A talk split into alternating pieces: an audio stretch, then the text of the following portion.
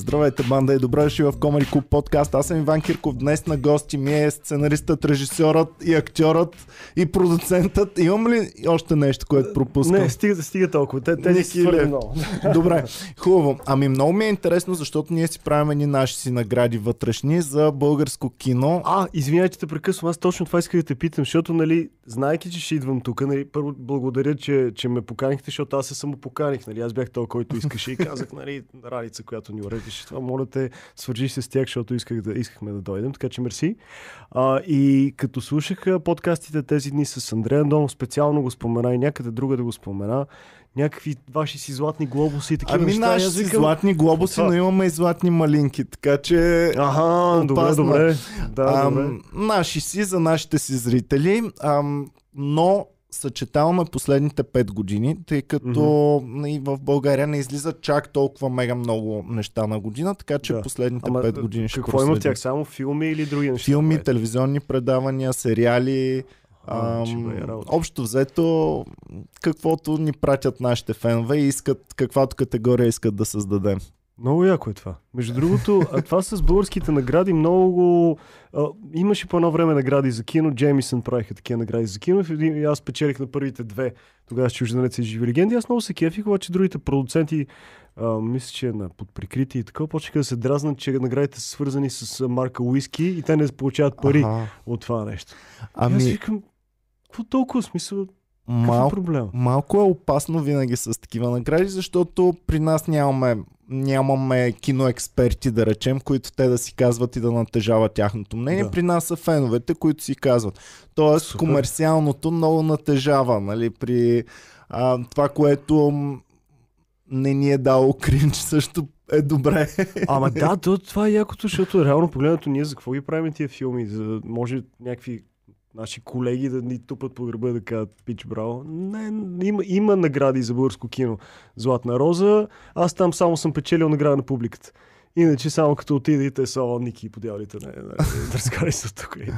Ами добре, така, айде да видим тогава в България думата култура не е ли много тясно свързана с нещо, което няма да го гледаме и няма да има публика това нещо? Ами така беше много дълго време, да. А, mm-hmm. Така беше много дълго време. Аз особено като... Аз и затова станах режисьор, защото отивам на кино да гледам някакви български филми, говоря за две и някоя година. И искам да гледам нещо готино и гледам някакви уникални тъпоти, нали, най- най- най-дългите филми на света. Нали, какво, например, помниш ли нещо? А, какво, например? Реално погледнато го кажа, ще трябва да обида, но да, примерно филма Време за жени на Илия Костов беше ужасен. Бяхме на премиерата тогава бях с Ивет, тогава бяхме гаджета с, с, с, с Ивет и, и, и, Катето Евро беше там, в Варна бяхме. И Катето Евро излиза и казва, нали, как хареса ли ви? И аз съм на премиера, нали, знаеш, на премиера трябва да си някакъв откровен и такова. Не, не откровен, трябва да поздравиш хората. И аз, еми, ти беше забавно, ами, иначе... Съжалявам, и тя така, видимо се разочарова, обаче не можах да излъжа, разбираш. И, и, и, и други филми, примерно, на Георги Дилгеров, той ме преподавал. За съжаление, но той ме нахейти след това в едно интервю, така че аз мога нали, спокойно да кажа, нали, Лейди Зили се каже един филм, който беше много странен. Стъклени топчета, ни варчи, някакви такива филми, където нищо не разбираш. И, и, и най-интересното беше, че аз го гледам и си казвам, абе, аз толкова тъп филм бих могъл да направя.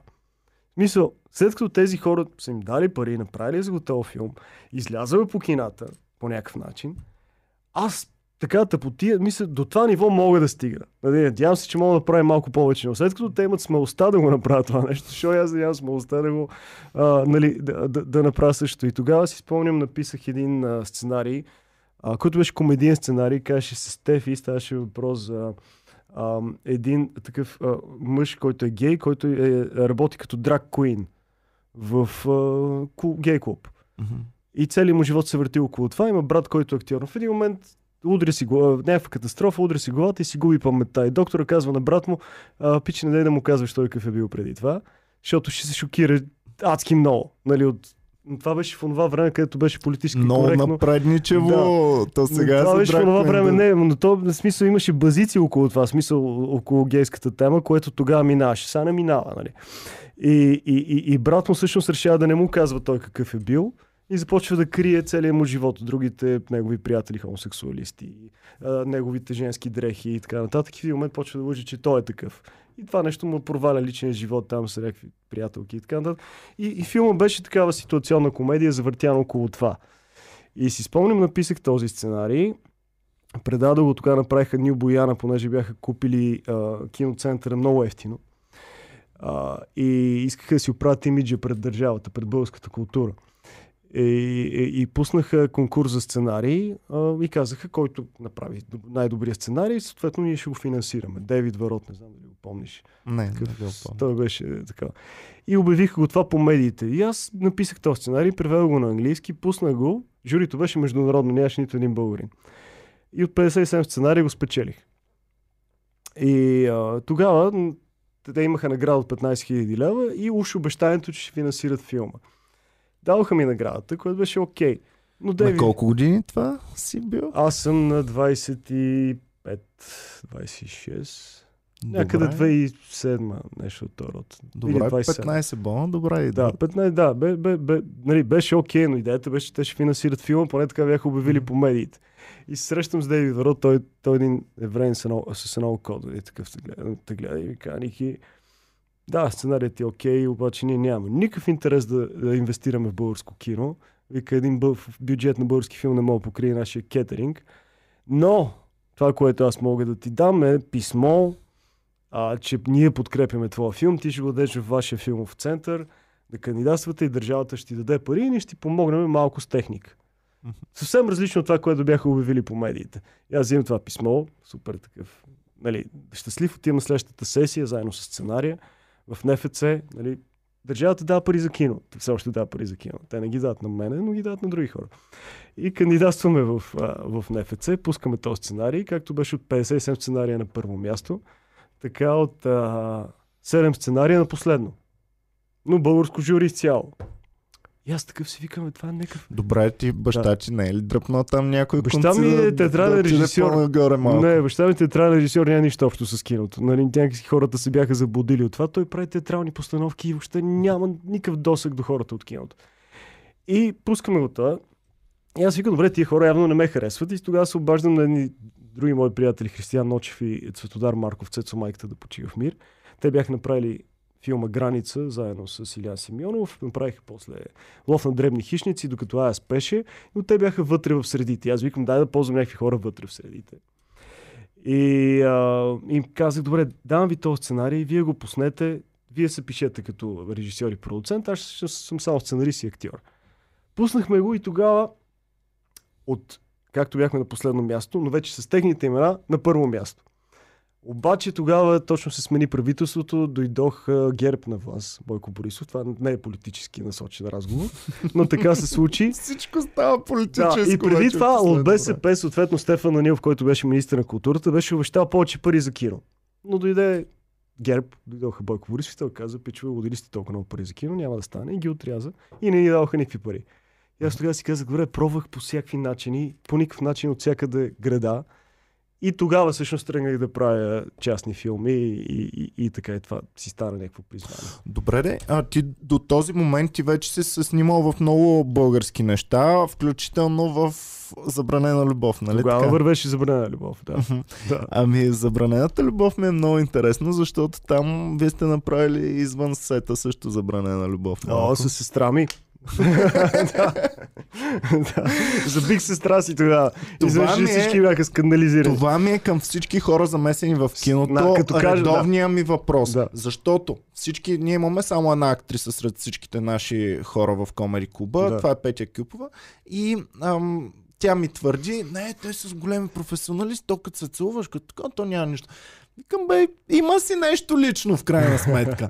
Сега, ти си ми от първо лице, човек, който го е изживял. Сега, ако си някой грозник и да се целуваме, разбирам, нали, няма нищо лично. Но когато си секс символ и така готин А. печага, мацката и тя е много готина, как няма да има нищо лично? Кажи ми сега, как станаха така нещата, че от нищо лично стана лично в някакъв Аби, виж сега, то е много относително това, защото, нали, реално погледнато те, първо продуцентите в случая, сега говорим за забранена любов. Като казах, че съм забил сестра ми, нали, хората, които не са гледали сериала, нали, да не звучи странно, нямам сестра.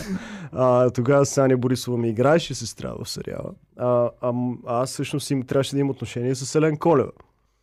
Но идеята беше, че продуцентите по някакъв начин се опитват да изчислят кой с кого би имал химия. Ага, т.е. сценариите се пишат по това, което виждат, че разполагат с него. Не, не, не, не. Има си, той си беше готов сценарий и така нататък, но след това, нали, по някакъв начин трябва да ги съберат тези двойки. Нали, в случай аз с Елен, а, Саня с Любо Ковачев и така нататък. Нали, и така.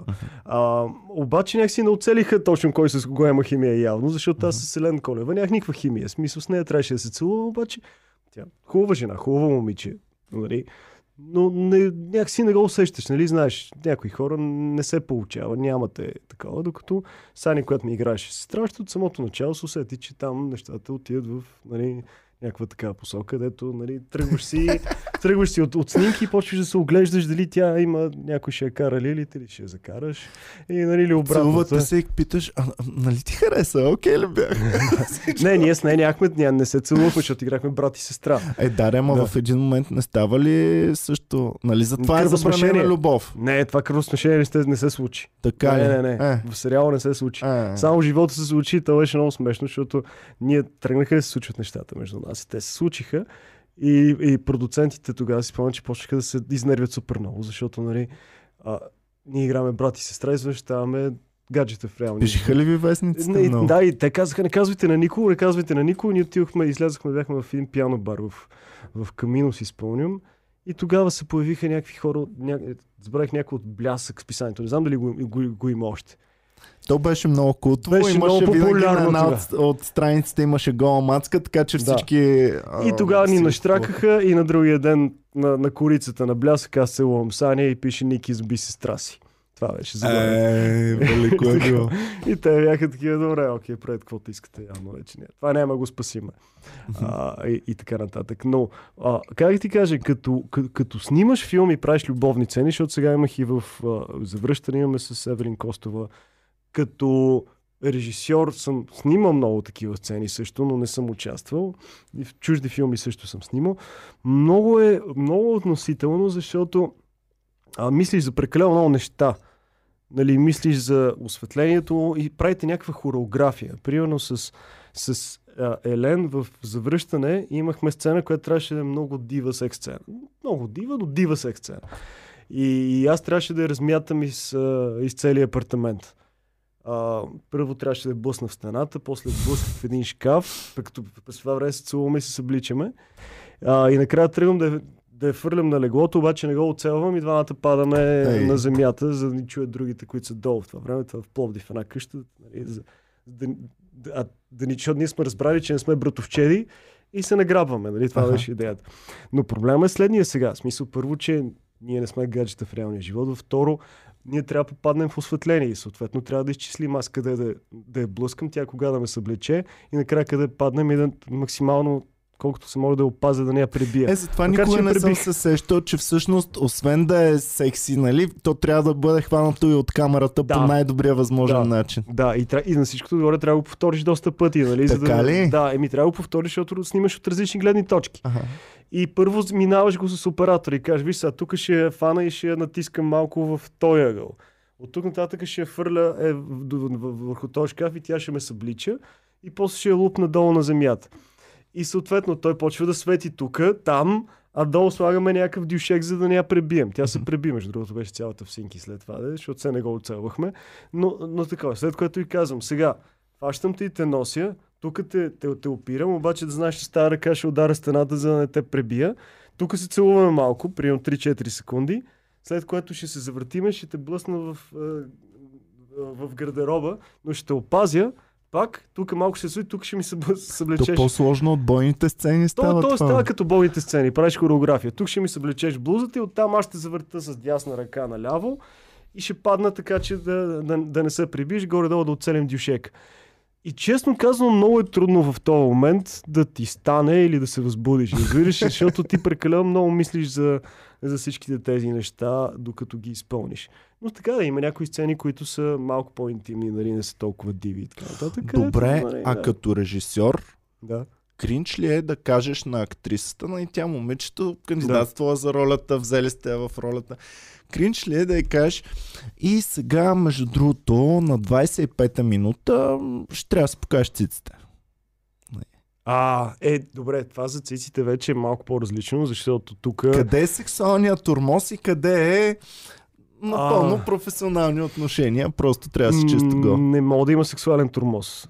Това. В смисъл, mm-hmm. аз те разбирам, а, идеята е следната, някакси това нещо трябва да бъде оправдано. Извинявай, просто да. ти го казвам от моя гледна точка, защото аз не мога да си представя на някой от моите служители да им кажа, нали, заповядай, работното ти време е от 9 до 5, а, понеделник до петък а, и тук в сряда в 12.30 просто ще трябва да си чисто гола. Нали, Нещо, което в твоите филми не съм виждал толкова го там, но има много филми, не знаеш, гледал си, в които има как се случва е това нещо, как режисьора или продуцента казва на актрисата, че ще трябва във вторник целият ден да снимаш гола. Това става предварително, между другото. Mm-hmm. Смисъл, предварително се оговарят дали, дали ще се види зърно или някакви такива повече неща mm-hmm. и, и до голяма степен ги питат. Аз пак казвам, не съм снимал голи жени, така че да се виждат зърна и така. Питат ги предварително. Теб сме те виждали, че си по зърна доста Аз често. Съм по зърната, това е ясно. Дет се вика, като, като нямаш много талант, ти викаш, дай поне да тренирам, да се вика хората да забележат нещо, защото иначе, нали, дай да, нали, да има за какво да се фанат. А, така че това е ясно. Нали, аз със себе си злоупотребявам по този начин. А, здраво, но с, а, с жените не а, тук трябва да се внимава и не мога да има такива изненади, да, да кажеш, абе утре те снимаме и трябва да си гол. Защото това е тормоз. Да. Защото тя вече е приела ролята и да се вика, надява се на нещата да се получат. И ако ти каже не, ти мога да уволниш, мога да изрежеш сцената, мога да намалиш ролята и така нататък. Ти имаш властта, ти си по-силния в случая. Което е гадно. Така че реално погледнато още, може би на самия кастинг или преди да се подпише договор и да се довори, така да, ще имаме тук някаква секс сцена, но тя ще бъде в тези и тези граници. Или пък ще трябва да те съблечеме, окей ли ще си с тази работа. Uh-huh. И така. И като снимаме такива сцени, като снимам като режисьор, винаги първото нещо е в общи линии минавам. Това е много смешно, между другото, как става, защото като съм режисьор, аз трябва да им покажа на тях двамата какво да правят. И в общи линии аз казвам сега тук той те фърля на бюрото, след това прави така, след това ти се блича роката, след това прави това. И аз не, тя трябва да го изиграе да видят те, че как аз го правя. И на всяко едно от нещата, които казвам, примерно той ще сложи на бюрото и ще дигне краката. Окей ли си с това? Питам актри, примерно, да речем, сега снимахме брати. Имахме с uh, Искра Донова и Стойо, и с Влади, и с Йоанна Темелкова. И тя казва, да, окей съм. Да. Ти, чухте ли момчета? Да. Тя е окей, да. аз нямам нищо. Окей ли си с това? След което ще направи еди какво си, окей ли си с това? Нали, и така нататък. Имайте, да. нали, а, а, така че в общи линии минавате го предварително, всички са всички го чуват и така нататък. И ако тя не е окей, не го правим. Mm-hmm. Така че тия, тия неща са важни, защото след това наистина е кофти, защото тя ще си каже, беца, аз ако те може би затова ме взимат или, или по някакъв начин режисьора се опитва нещо да ми подскаже, което не е окей. Okay. Еми аз цели филми съм гледал пък заради това. Дунав мост си го спомняш, предполагам от едно време. Okay. Имаше няколко сцени, заради които е, се това... гледаше целият сериал. Ама беше, смисъл, е, това според мен имаше една такава, един такъв период в българското кино, където имаше много голи жени, е така самоцелно. Mm-hmm. Защото тя за, за какво беше гола тогава? Да гледаме и ние малките. Да, да, точно да гледаме малките. До аз бях тинейджер тогава. Бях в френската гимназия и си спомням Буковска по цици чисто гола. Защо? Не беше по цици, чисто, чисто гола, гола беше. беше. Абсолютно чисто без гола дрехи, беше. Да. Това по телевизията го гледам. И нямаше смисъл тя да е чисто гола, разбираш ли? И, и, и доста български филми по това време имаше чисто голи жени, които нямаше чужд... защо да са и там. И чуждестранните бяха така. Аз си спомням, да. Синди Кралфорд участваше в един филм. Аз в един филм Fair съм Game, честна игра. Забравя се. Уилям Болдин. Да, нещо помня. такова. И а, там имаше там, също... една кола, нещо. Да, да също се си, Ким да. Бейсинджер беше една от най-известните актриси. Е, Всеки филм участва ли тя, знаем, че ще бъде гола. Да. И всъщност ние като си подбирахме филм в видеотеката, да. гледахме, сега тук 100% ще бъде гола тя. Значи, да Защото да си малък и не ти дадат порно. Еми да. Да, нали? така и така и гледаш да видиш какво, какво може да се добереш до това. А, а пък в, в, в Калифорния знаеш, че поне съм чувал, сега не знам да. дали е факт, но съм го чел в тези 8 факции разни такива, че на режисьора и на продуцента в офиса им е забранено да има диванче. Примерно. Сигурно. Точно заради Сигурно. това да не се възползват. Тъй, че това е едно голямо клише, което ми е забавно как се случва, как се опазва да опазваш професионализма от другото. Сега гледаме в щатите колко много сериозна тема е това с сексуалния турмоз. О, И аз не мога да си представя как в киното ти можеш... В киното има клишета, световното кино. Е, е си клишето, че и продуцента спи с когото си реши. И, и как ти ще опазиш толкова професионално, в същото време ще имаш пет голи сцени. Примерно HBO всичко, което правят, и също е пълно. Сега Game of Thrones, аз не знам да Еуфория, има примерно. епизод. Да. Или Ти гледа ли на Еуфория новия епизод? Не съм новия, не. То е, аз, в смисъл, аз много се кефа, ама имаше супер много пишки в първия епизод. Не знам, да, пишки, пениси, корова, не знам кое, кое, кое е правилното Боми, да го ли го гледаш Да. толкова много? там? Но трябва да ти кажа, гледай първи епизод на втори сезон и а, аз в смисъл все едно разликата между порното и, и, и, и еуфория нямаше почти никаква, но заснето. Не, в смисъл от към, от към скрити показани неща. Мгм. Нямаше абсолютно нищо скрито, а, но естествено много по-добре направено и съответно има смисъл, готино заснето. И въобще много се, много се изкефих, но беше адски, адски брутално. А, но особено в момента трябва много да се внимава с тия неща. Въпросът е, че наистина човек не трябва да даде грешно впечатление, че избира актрисата заради тази работа. Аз го казвам сериозно това нещо, защото съм в тази позиция вече доста години и, и, и, и, и не искам по някакъв начин това нещо да изглежда непрофесионално или по някакъв начин да обидиме някой. Добре, в България вие сте шепа хора замесени в по-високото ниво, нали? в по-комерциалното кино, това, което се Да. гледа и, и се хори на кино. Ам, вие сте общо взето телевизионните лица и кинолицата. Нали? М. Може би няма да излъжа, ако кажа, че основните имена са 20-30 имена, които лично аз като аматьор познавам по, по-отблизо, знам ги, знам, че редовно ще участват в нещо. Не екипа на Магардич, твоя екип, които сте около теб, и на Слави Трифонов, известните лица. Това са хората, които ги виждаме по филми и сериали. Да. А, как ти си подбираш точно кой да участва и има ли нещо като еврейските общности? Нали? Там виждаме, примерно, ако гледам на Сет Роган филм, знам кой ще бъде също вътре във филма. Знам ги просто, кои да очаквам вътре.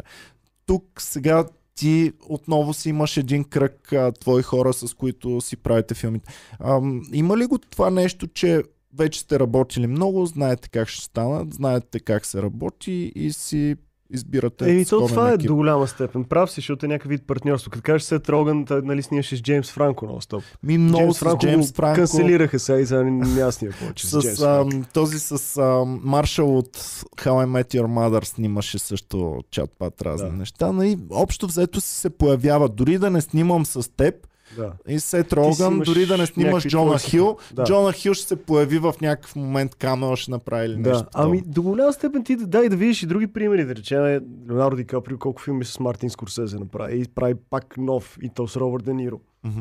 А, нали, Кристоф Валц, а, м, Кристоф Валц с извън Тарантино и брат. Тарантино има ли много други роли извън? Ами, много малко. И, и той спечели два Оскара и така. Номер е следния, че ти правиш някакво партньорство с тези хора и вие сте заедно в тая посока и в един момент почваш да не искаш много да рискуваш, защото знаеш тези хора на какво са способни и как те ти помагат и ти им помагаш по някакъв начин да вървите напред. А Така как се излиза от образа на, на човека? Примерно аз съм Иван Кирков. Сега Да. ще гледам филм. И Сашо ам, Кадиев ми е много познато лице. Знам си го. Сутринта ще го гледам, може би, в тази в, а, преди обед. Да. Как аз ще го възприема това да не е Сашо Кадиев, ами да бъде, а, как му се казва? Случай Ачо. В... Ачо. И как ще го възприема да се казва Ачо след това? Как ти си казваш, няма проблем, ние ще го обясним на публиката достатъчно добре, Иван ще може да навлезе в магията, която ще направим и ще забравя, че това е Сашо Кадиев, ще го гледа като Ами той номер е, че Сашо Кадиев а, си играе някаква версия на себе си във филма. Мгм. Това е което аз като пишех сценария, нали, защото а, Сашо Кадиев е много добър актьор, но съответно не го канат много филми и сериали, защото води предаване. Но аз съм го гледал в театър и в театър е супер добър и хората много се смеят. Но а, в киното не го викат, защото всички знаят Сашо Кадиев и съответно той влезе ли в роля, нали, всички знаят, че Хората гледат Сашо. А що не го кръстихте Сашо, примерно, как Чарли Шин са го кръстили Чарли в Е, запазих само първата дума, защото да не е съв- съвсем буквално, но идеята беше, че аз това му казах. Ачо, представи си, Ачо, Сашо, представи си, че играеш себе си, но по-провалена версия на себе си. Такъв, който не е успял. В смисъл, снимал е малко, снимал е някакъв сериал, стана аха, леко популярен, след това страни го забравят. Представи си просто, че си ти, но все едно, си, все едно не си успял. А, така че а, по някакъв начин пак е близо до него, защото е много трудно да играе той специално нещо друго различно. Но обаче от друга страна той има невероятен комедиен талант и някакси се похабява да не го снимат. И аз затова исках много да го снимам, защото наистина е много добър, много е смешен. Просто носи го това. А, така че трудно е. Той Орлини играе навсякъде при мене, разбира се, различни неща, но, но, но идеята е, че вие прекарате много време, като снимате един филм, особено ние винаги пътуваме някъде, нали, не го снимаме в София, и прекарвате много време заедно. Искаш тия хора по някакъв начин да се разбираш и като а, им кажеш някаква шега, защото нали, се опитвам филмите да, са, до, да има доста комедия в тях, което, както знаеш, не е лесно. Се опитвам да, м- като им кажа някаква шега, те да я разберат и съответно да добавят нещо. И като отидеме там на тях да им е забавно, да им е интересно, да, да искат филма да се получи, а не просто да дойдат да си свършат работата, което с актьори, които не познавам, ще ми е някакъв риск. Разбираш, ли, по някакъв начин може би е добре да се викат непознати актьори, които са добри. От друга страна е риск, така че гледам да го балансирам по някакъв начин, но естествено хората така ти снимаш едни същи хора. Има истина в това, каниме и нови от време на време, но наистина е рисковано, наистина е То трудно. трябва да се продава най-накрая. Трябва като Трябва ви да сложи плаката да, да са ви лица, които нещо ви говорят, да отидеш. Защото той може да е най-добрият актьор, ама аз като не съм го гледал никога през живота си, трудно ще ми продаде. Еми, да, да, лицата продават. Това е означение, защото ние правиме частни филми. Нали, с, с Башо, нали, имаме фирма. И, и, и, и ние ходиме при разни фирми, а, вие сте махнали лугата, нали, отиваме някъде и казваме, нали, пичове, ние правиме филм, това има една презентация и казваме, ще участва този и този и този, защото те питат какъв е филма, с други думи какъв жанр е, кой играе в него и къде ще го дават. И ние ако нямаме отговори на тия въпроси, те няма да ни дадат никакви пари. Съответно, взимаме хора, които са подходящи за ролите, но гледаме част от тях да са познати, за да може да ни се доверят хората, че ще направим професионален филм до голяма степен. Разбира се, има тук там роли за не чак толкова популярни актьори, но някакси някакъв пазарен принцип трябва да се случва. А ти си към комедията много ориентиран. А, а пък другите филми не се ли правят по-лесно? Примерно Нали? драма. Нали? Да, да, да ги разплачеш. Има формула, която винаги Да. работи. Трябва да, да ги разплачеш един или два пъти във филма. И не трябва да ги разплакваш на всеки 5 Ти може да не минути, ги разплакваш толкова, ще кажеш, че е много експериментален и че, или че има много важна тема и по делите Да. хората ще се върнат.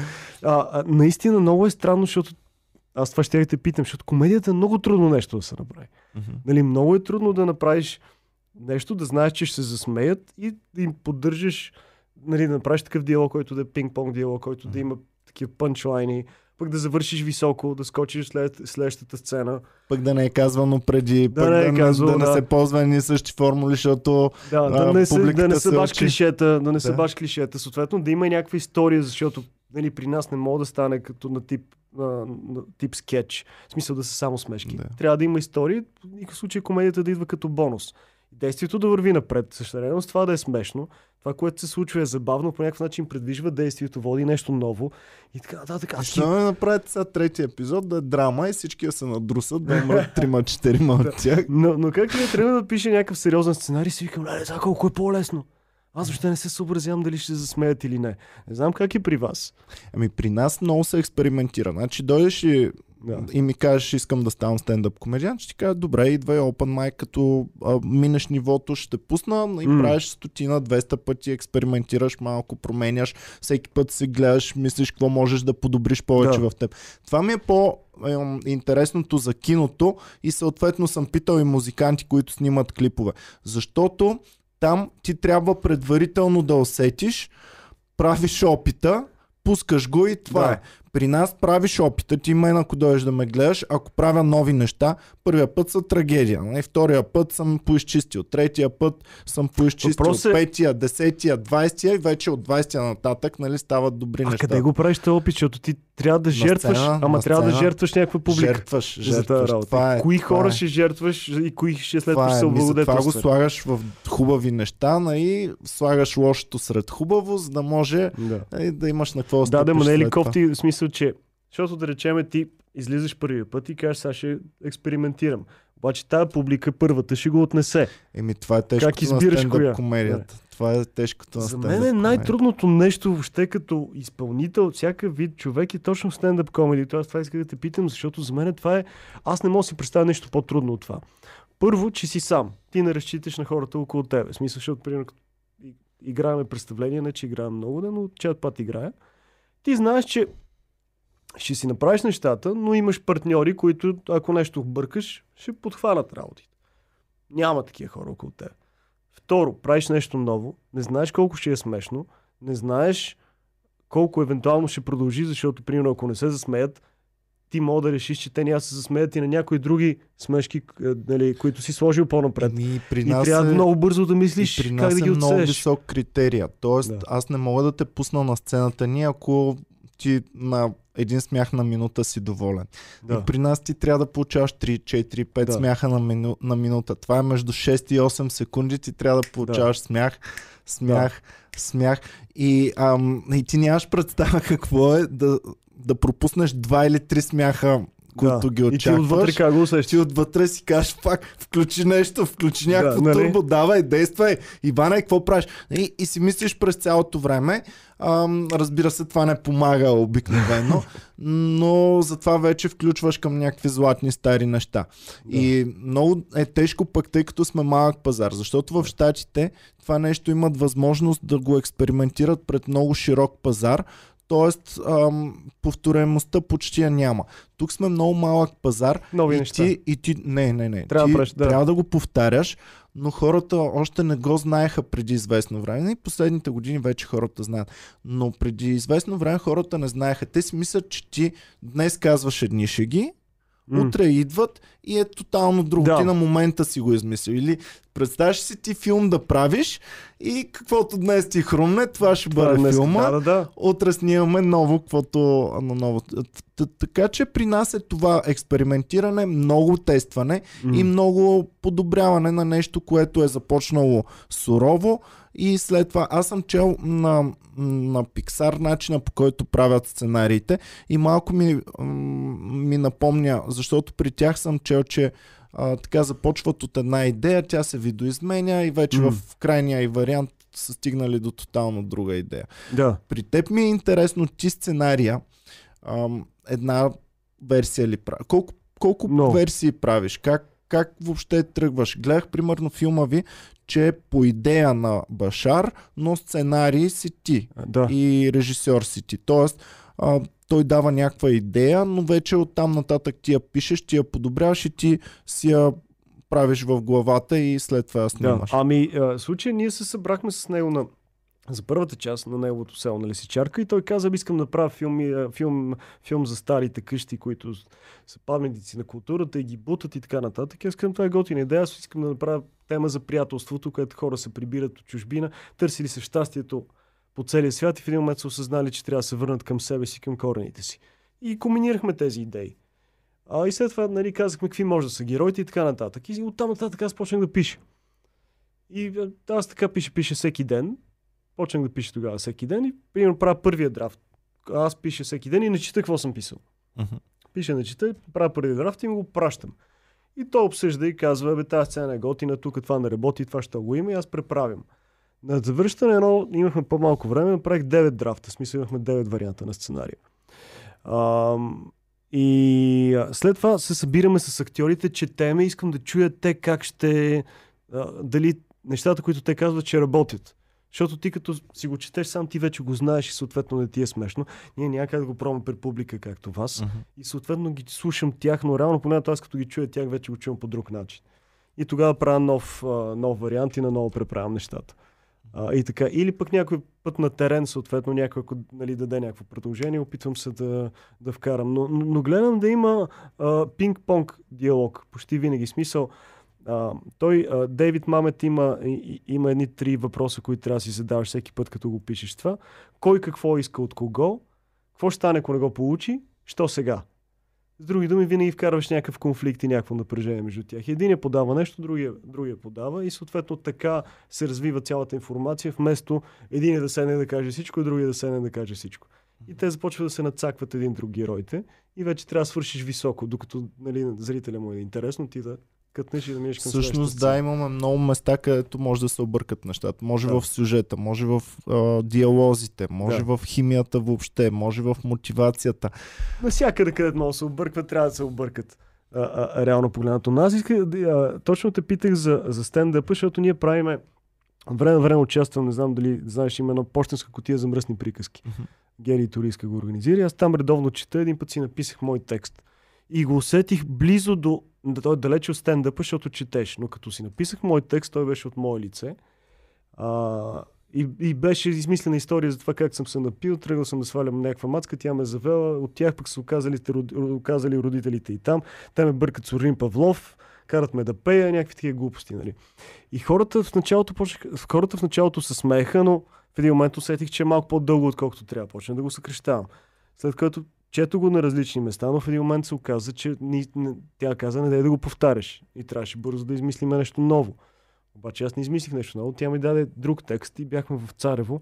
И аз си спомням, както ти каза, че те го този текст, не е мой. Ставаше, казаше се постол за един, който има много голям хуй, обаче в една нощ го е предал и това е тая нощ, която той говори.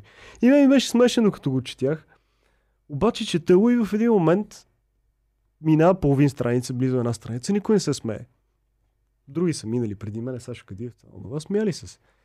И аз отвътре ми гори и си казвам, аз трябва да направя нещо, за да го такова. И тогава почнах да използвам, нали, сложих си микрофона между краката, за да такова и някакви други неща. И хората почнаха да се смеят, след това реших да ги въвлека те да кажат някакви неща, аз да кажа други, за, за да стане, а, за да стане ця, част от цялото нещо, за да стане по-интересно.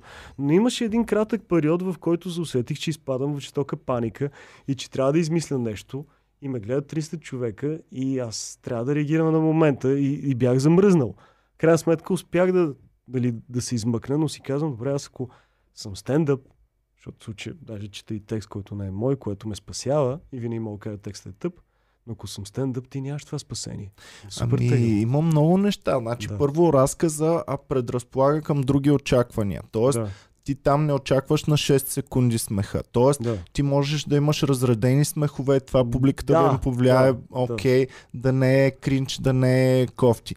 При един разказ, общо взето, имаш няколко случки. На всяка случка mm-hmm. трябва да имаш някакъв смях, да речем, или някаква емоция да, да. предизвикаш.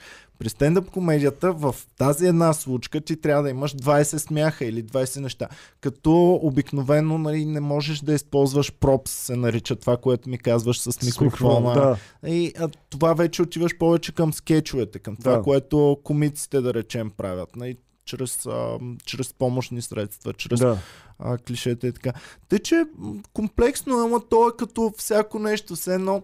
Ам, и аз като те питам сега, дай да направя един филм, утре. Няма да стане толкова бързо. Да, е, да стане трябва да си опит, бързо. трябва да минеш през Опита е нещо, което е несравнимо. За това ми е грешки. много интересно. Друго нещо, което ти няма как да добиеш опита, преди да, да го направиш самото финалното нещо. Филмът. Нали, да. Това ми е интересното и това ми е моят мозък мисли по различен начин и не може да си го представи как аз ще създам един цял филм, всичко и това ще ми е за първи път първия ми филм.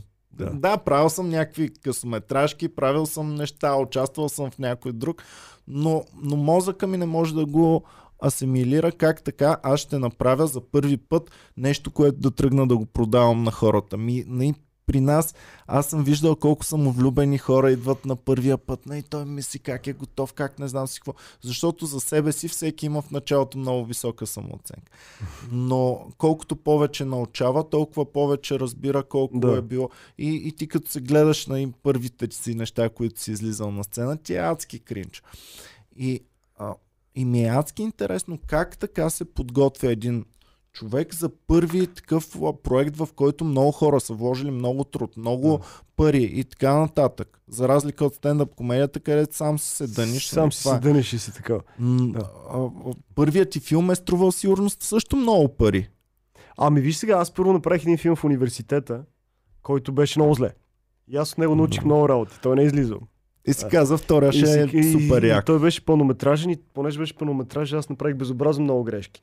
И след което а, а, трябваше да напиша един сценарий, за да се дипломирам и написах един 30-минутен сценарий, казваше с един мъж извън града. За един французин, който идва в България. Нали. След това стана чужденец.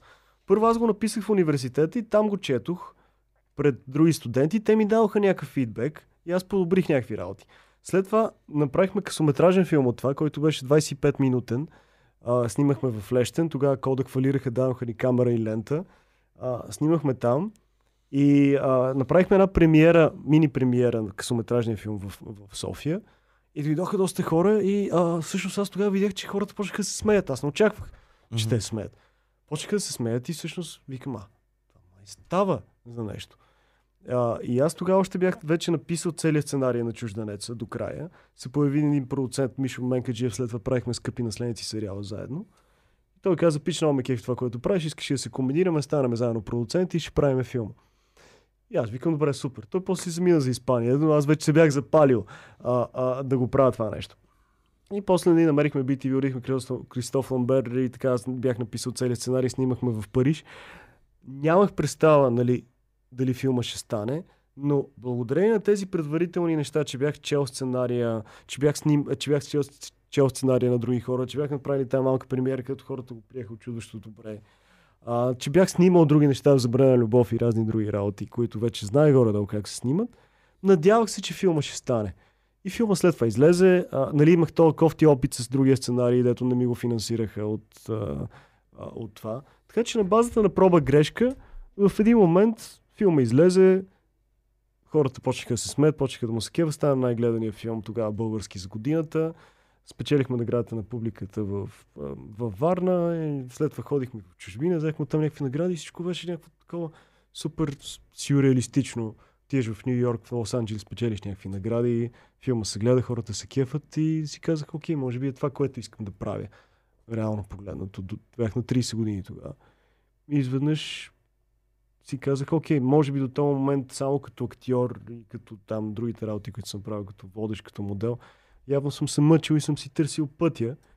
И явно е това, след като за първи път някой ме оценява. Нали? Защото ти, както кажеш, хората като не знаят, се оценяват сами себе си, но реално погледнато, докато не те оценят отстрани, не мога да добиш това самочувствие, след това пак почва ти става се едно. Но в един момент видях, че имаше най-различни реакции и си казах, окей, може би това е моя път. И от тогава си го подхванах. А малкият и... пазар не те ли притеснява, примерно, защото си захванал нещо много скъпо? Киното да. е едно от най-скъпите неща. Ние с Башар говорихме, нали, колко струвал филма, колко да. пари пък колко американците давали принципно, да, а, а пък те сравняват с много по-скъпи продукции, защото аз като отивам на кино, там са ми казали, нали, можеш на Ники Илиев филма, можеш Авенджерите, можеш... Да, и билета е една и съща цена. Билета на една и съща цена и аз трябва да си дам парите.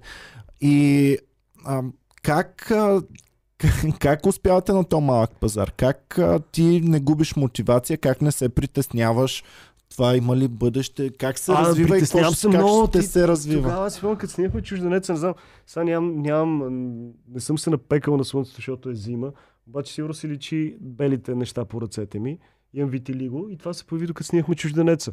От стрес. А т.е. никога не си го имал преди Аз го нямах преди това, докато снимахме чужденец, защото имаме във Франция. Ние сме намерили някакви пари за филма, половината от които ги давахме на Кристоф Амбер. И, а, и аз не знам, и, и оттам взеха да излизат някакви жестоки проблеми. Нали? Поискаха ни 2000 евро за да снимаме там, около къща, където снимахме а, на ден. Хотела се оказа, че не става. Трябваше да намерим друг хотел, който беше много по-скъп. Техниката имаше проблеми, ние снимахме на лента. И така, след това отиваме в Гърция. А, там а, колата ни се затвори, защото Сани излезе докато а, колата работеше и тя се самозаключи и, а, и не мога да продължиме да снимаме и, и се чудиме дали да я чупим. Накрая обадих на един приятел грък, който викна някакъв автокрадец, който да ни отвори. А, и така, и всякакви такива работи се случват и той извън. Ти не си в България, губиме си с Париж. И така, и в един момент аз си казвам, а, има голям шанс този филм да не продължиме да го снимаме и тези пари, които сме намерили, примерно към момента 150 хиляди лева, да няма филм. И ние да трябва да ги връщаме, но ние вече сме ги изхарчили. И аз съм отговорен за цялата тази работа и ще трябва да дължа 150 хиляди лева на някакви хора, които ще ме съсипат след това. И, и, и тогава ми избиха тия бели Лоши петна. хора ли са били това? Не, не са били лоши хора, но реално погледнато ще ме съдат, да кажем. Няма ми направят нищо друго, но ще ме съдат. Което е достатъчно гадно. Нали? А, и тогава почнаха да ми избиват тези бели петна а, и, и, и, и по, по, по, по тялото и по ръцете, и по лицето и така нататък. От, от, от стрес. Аз допреди това нямах витилиго. А, и, и беше ужасно. После ти изкараш филма и не знаеш дали хората ще го гледат. Както след това изкарахме живи легенди, гледаха го. След това изкарахме нокаут или всичко, което ти е написано. Не го гледаха толкова. Загубих много пари тогава. После се върнахме с завръщане, нещата се подобриха. Но реално погледнато аз не знам, а, имам много силен драйв да правя това, което искам да правя. И в общи линии номера е, че ти като намериш, да речем, 5000 или 10 000 лева за филма си, ти трябва още 290, ти вече ги намираш и подписваш договор, че този филм ще го има. И започваш да действаш и ги харчиш по подготовка и други такива неща. А не изчакваш да Не събереш изчаквай, абсолютно- а, аз не изчаквам. Аха. Съответно и, и Башо и той вече, нали, защото се комбинирахме.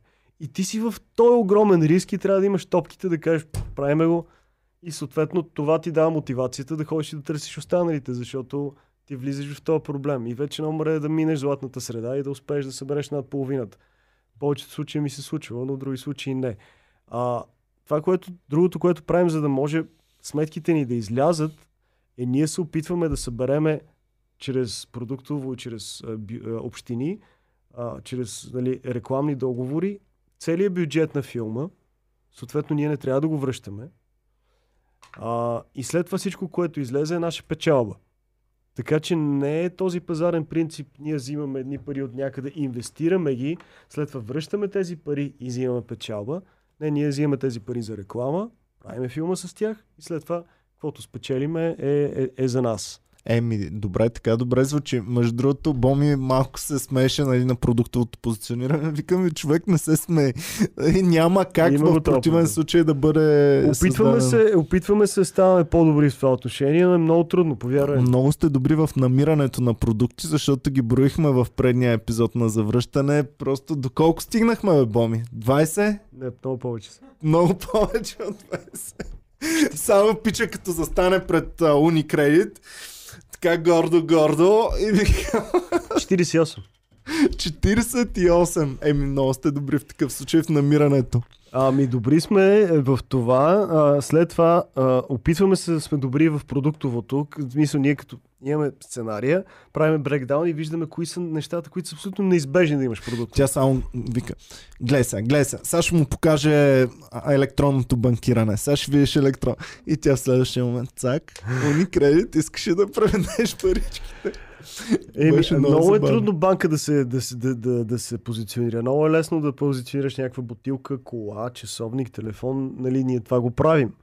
Но съответно не ни стига и трябва да вземем и все пак банките са големи рекламодатели, за което им благодаря много, обаче тегаво е. Какво да се прави? Така че в един момент, нали, ти си пред това... Що не ограбвате банката и не да не дават, успеете? не дават. И да не успеете, защото има много силна защитата на тази банка точно. да се така. Виж, да, от тази гледна точка не го бях, защото Само нали излиза Сашо и казва, брат, много да се отказваме. Това, тази Да. банка не мога да бъде обрана никога. Представяш си такова продукт. Аз... Уникредит, абсурд да ги обереш, бе. Ти от ли си? Ти от ли Това си? няма Така, начин. Това е толкова добро. Нали? Представяш си такова продукт. Не, ние сме по- получавали такива. Е, имаше един политик, който влезе в... който имаше аптеки и бензиностанции. Аха. Да, и той... тря- И бяхме отишли там да искаме продуктово на бензиностанциите и условието беше да му кажем името и да кажем колко е добър в това, че е направил цял кар- картел и там е най-ефтино. И аз бях, колкото и да ми се искаше да вземем парите, за да ги вкараме във филма, Е, виж, трябваше сега, да откажем. Виж, гледай как можехте да го направите. Ай, вие сте във Варна, трябва да стигнете до София, обаче имате само 52 лева за гориво. И Сега ще ти кажа, брат, не можем с 50 лева, как ще стигнем до Ето София? с тях. Ето бе, в Марешки отиваш там с 52 лева, не до София, до Скопия ще стигнем. А, да. Можеше и така да стане, но нямах това, така, нямах това въображение в този момент, така че не се, не, не се случи. А, много е, много е а, трудно. Опитваме се да сме добри в това. Понякога е сложно, защото рекламодателите имат някакви изисквания, ти се опитваш да го вкараш по, по правилния начин. Те имат други виждания. Понякога в неща стават в последния момент, ти си до стената, както, както казах. Нямаш избор, така че Тегаво е, обаче опитваме се да сме по-добри в това. Добре, а ти също така го съвместяваш всичко това, което изброихме до сега и с преподаване в Нов Български университет. Е, Аз ти казах, това. че на мен ми е много интересно как а, се съвместява преподаването с правенето на филми, защото твоите ученици също те гледат и също те оценяват много, а също те а, джъджват за всяко нещо, което направиш. Как става това съвместяване на двете неща? А те част от тях работят за мен вече. Така, Така ли? ами правиш си армия. Това е много яко, между другото. Аз затова много исках да преподавам, защото всички тези хора те искат да станат режисьори, искат да станат монтажисти, сценаристи, И оператори. правят така. практика директно в истински филми. Да, и аз ги викам, ко- който искат. Те са много повече. Идват една част само, разбира се. Например, моят монтажист Любо, с който си работиме сега на стоп, той си ми беше студент. И сега си, си монтажи си на двата филма, на завръщане. И даже и, и, в Скъпи наследници беше, а, и после и в Братия беше монтажист а, в сериала. А, има и други, примерно сега в Ти завръщане. братя си правил също нещо по него? Да, съм режисьор. Така ли? Да. А, не знаех. Още няколко, още, трима режисьора. Орлин Павлов ги размята напред. Не, братя не Орлин. Така Брат ли? Влади Михайлов, да. А, той беше Йоанна в... Темелко. Ух, Той беше в Скъпи наследници, Да, там бяхме заедно. Добре. Там аз го режисирах. А, братия сме с Влади Михайлов. Йоанна Темелко. Е, значи ли бягаш от сериалите? Значи си си в сериали Е, също аз имам пет режисираш. сериала. Правихме един за V-Box Килера, правихме Скъпи наследници, Домашен арест, режисирах епизоди, Полицайите от края на града. Само Е, тогава да не те мисля в такъв случай, имаш си достатъчно ангажименти на да, направихме три сезона на братия, сега четвъртия трябваше да го откажа, защото промотираме и завършваме завръщане. И... Отказа цял сезон на братя. Да. Еми нямаше как. Защото трябваше Добре, бе, питах ги и другите. Защо поставяте винаги пълнометражния филм пред... Колко епизода има един сезон на братя? 65, първи, Пред трети... 60 епизода на, на сериал. Защо защото- един пълнометражен е по-важен от 60 епизода на сериал? Защото не е мой, мой сериал. Защото не, не идва от тебе, не го създаваш ти, не, не е Аха. твое дете, така да се каже. Разбираш? Добре. Защото номер е, че а, като направиш филм, то филм остава за винаги. Първо, че филмите по този начин се гледат повече и по-дълго, защото, примерно, филмите, които аз съм режисирал, те продължават да ги въртат по BTV. Остават в платформите, нали, сега HBO, Netflix и така нататък. Някои са в YouTube. И тъй като там са моите идеи, смисъл, някой ми е разбил сърцето или примерно някаква идея, която искам да кажа в то- това време ме е вълнува, аз си го вкарвам във филма индиректно или директно. Мгм. И това по някакъв начин си е моето наследство. И хората гледат този филм и искат да, това е филма на Ники. И той прави такъв тип филми. Когато гледат братя или скъпи наследници, те не си казват, това е сериала на Ники. Защото там има други режисьори, има други сценаристи, други продуценти. Да, ти режисираш готино е такова, но това не е твой сериал. Това не е това, което ти усещаш отвътре и искаш да го направиш. Плюс това сериала минава, гледа се веднъж, най-много го повторят още веднъж и заминава. Докато Ама филма- го гледат адски много хора Гледат го също. още, да, но само на момента. Докато филмите са в дългосрочен план, плюс това ти е цялостното резюме, нали? Примерно, не искам да правя сравнение, по никакъв начин не правя сравнение, но нали, филмите на Тарантино човек отново ги гледа. Аз поне ги гледам редовно. А, и, и те си носят неговия си почерк и това, което той обича. Аз опитвам филмите, които аз режисирам и пиша, да носят това и това да си остане след мене. Те остават за винаги. Като сериалите малко повече се загубват и там наистина много повече се размиват твоите идеи тия неща. Защото, нали, ти кажеш, аз правя комедийни филми. Да, те, филмите ми са на базата на комедия до голяма степен, но отдолу винаги има мое си послание, което хората, хората могат го фанат, други могат да не го фанат. Обаче то Име си, сега си новия, нали ще се разказ... можем да разказваме каквото сте ми пратили за синопсис. Така, бе, нали така? се, да. А, новия ще се разказва за режисьор, а, който иска да си направи филма, обаче не може Ачо, Да. нали така? Да. И ще му помагат приятелите. Е това сега би трябвало от много личен опит да си Това е го от нашия личен опит. Има кофти продуктово позициониране в филм. има, има кофти актьорска игра, има кофти продуциране, кофти режисура. А, а, всички неща, които могат да се объркат, които сме ги обърквали, ние ги ползваме вътре. Нали? Аз играя дублер на... Аз играя стънт координатор, единствения каскадьор във филма и трябва да съм дуб- дублер на героя на Китодар, който е главният актьор, освен Сашо във филма. Обаче двамата нали, няма нищо общо.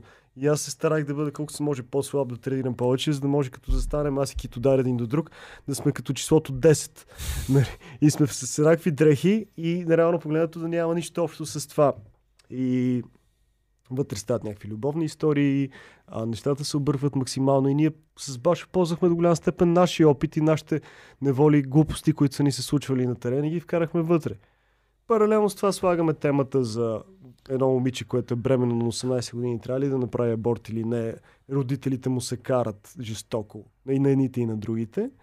А, и съответно а, в един момент те започват да изоставят жените си и, и моята идея е това човек как почва да взима нещата за даденост, нали? Смисъл искаш да имаш семейство, имаш семейство. След което в един момент толкова свикваш с жена си, че почваш да търсиш някаква свобода постоянно и не, не цениш това, което имаш, например, или други близки хора около теб. И това върви отдолу, на повърхността са смешки и забавни неща, за да може в един момент човек, докато се смее, докато му е забавно, нещо да го фане за гърлото емоционално, супер неочаквано. И да извади някакъв смисъл от, от тези смешни неща, от тези смешни истории, които е гледал до този момент. И пак казвам, това остава за винаги. И хората понякога след това го гледат, спомнят си за живота, по някакъв начин влияе им, вдъхновявало ги е, вдъхновява ги наново. Сериала е готино нещо, обаче сериала малко по-за момент, така да се каже. Така че това е моята идея. Добре, какво те е вдъхновявало и въобще как ам, ти ми каза, че лека по лека си намерил това като прозвище и М. си пробвал много различни неща. Ти каза модел и там не знам си какво. Аз те помня от ам, телевизионен водещ. Да. Мел TV Mania ли се казваше? Мел ти внимание, Мел да. TV Mania. Значи, а той ме пита каква музика слушам. Аз му казах едно време, вие ни пускахте по, по БНТ музиката, която слушахме.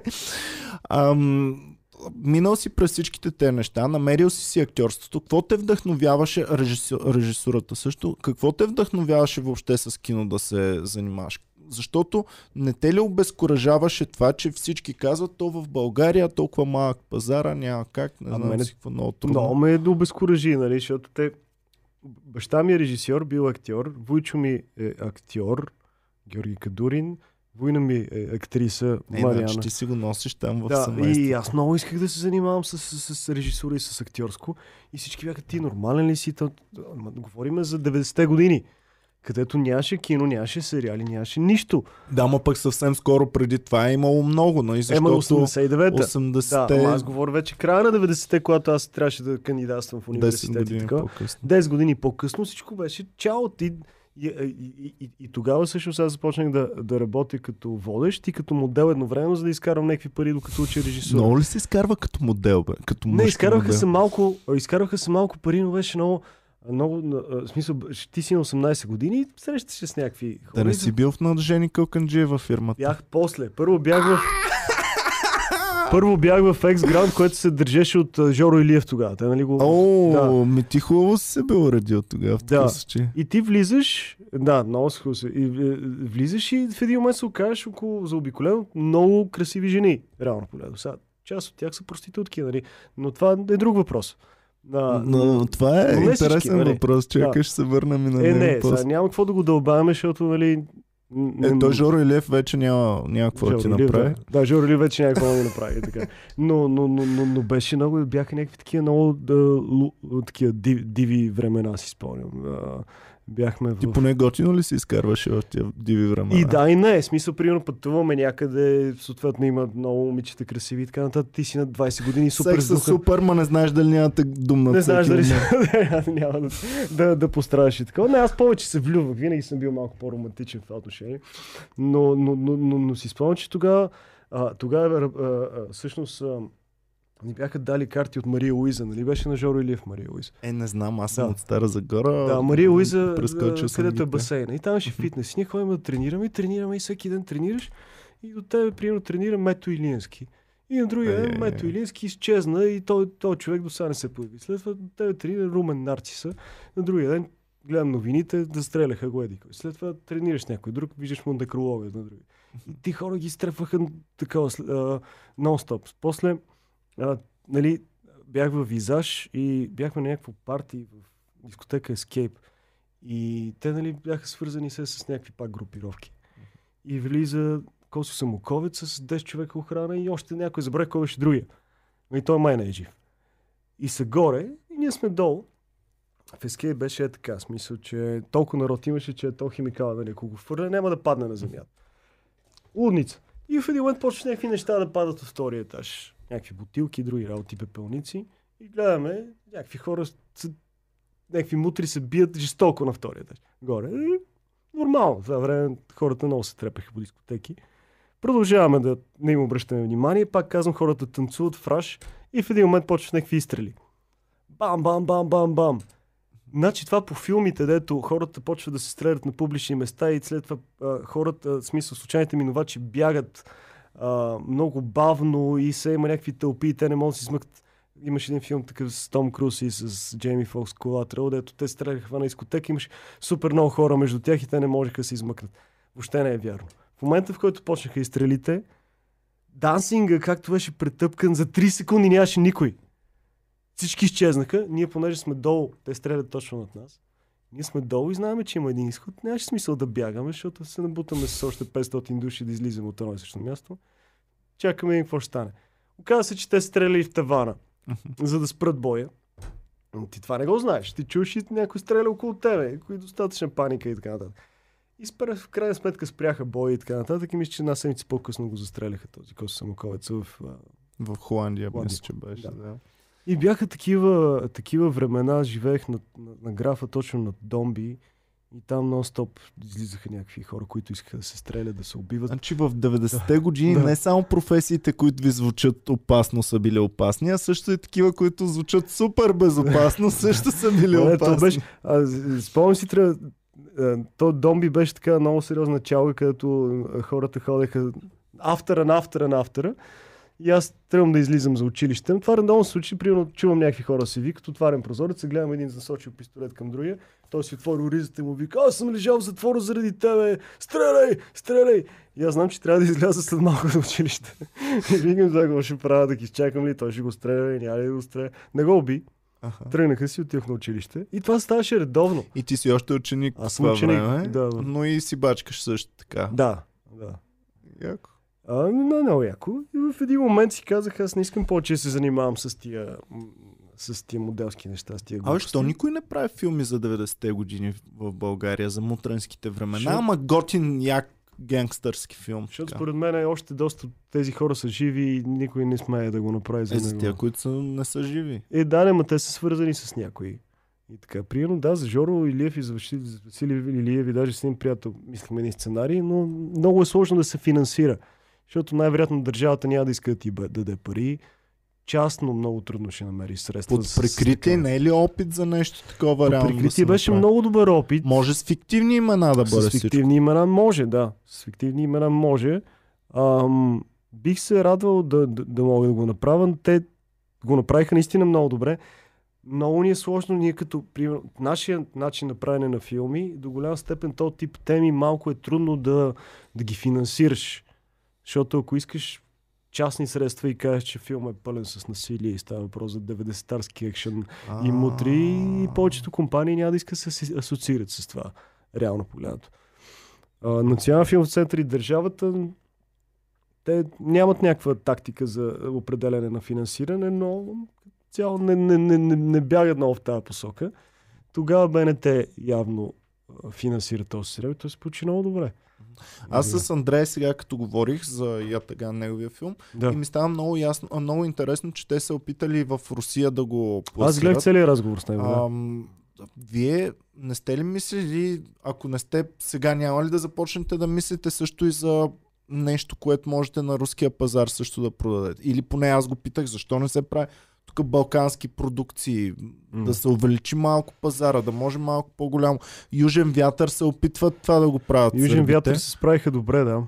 Обаче от вас ще не дойде някакъв натиск също е така малко да кооперирате с Балкани или с някакви други държави? Ми, това е добра идея, честно казано. С, с, с, Балкани не знам как да го, как точно да го кооперираме. Разбираш ли смисъл, може би трябва да е някакъв вид копродукция и така нататък.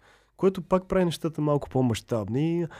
Не ми е дошла такава идея. Аз обичам да си разказвам такива повече лични истории, които мене ме вълнуват и към момента това много не ме, не ме е дръпнало. Други, другия проблем е, че ако искаш да се кооперираш с този тип държави, това нещо отнема много време и има много неизвестни.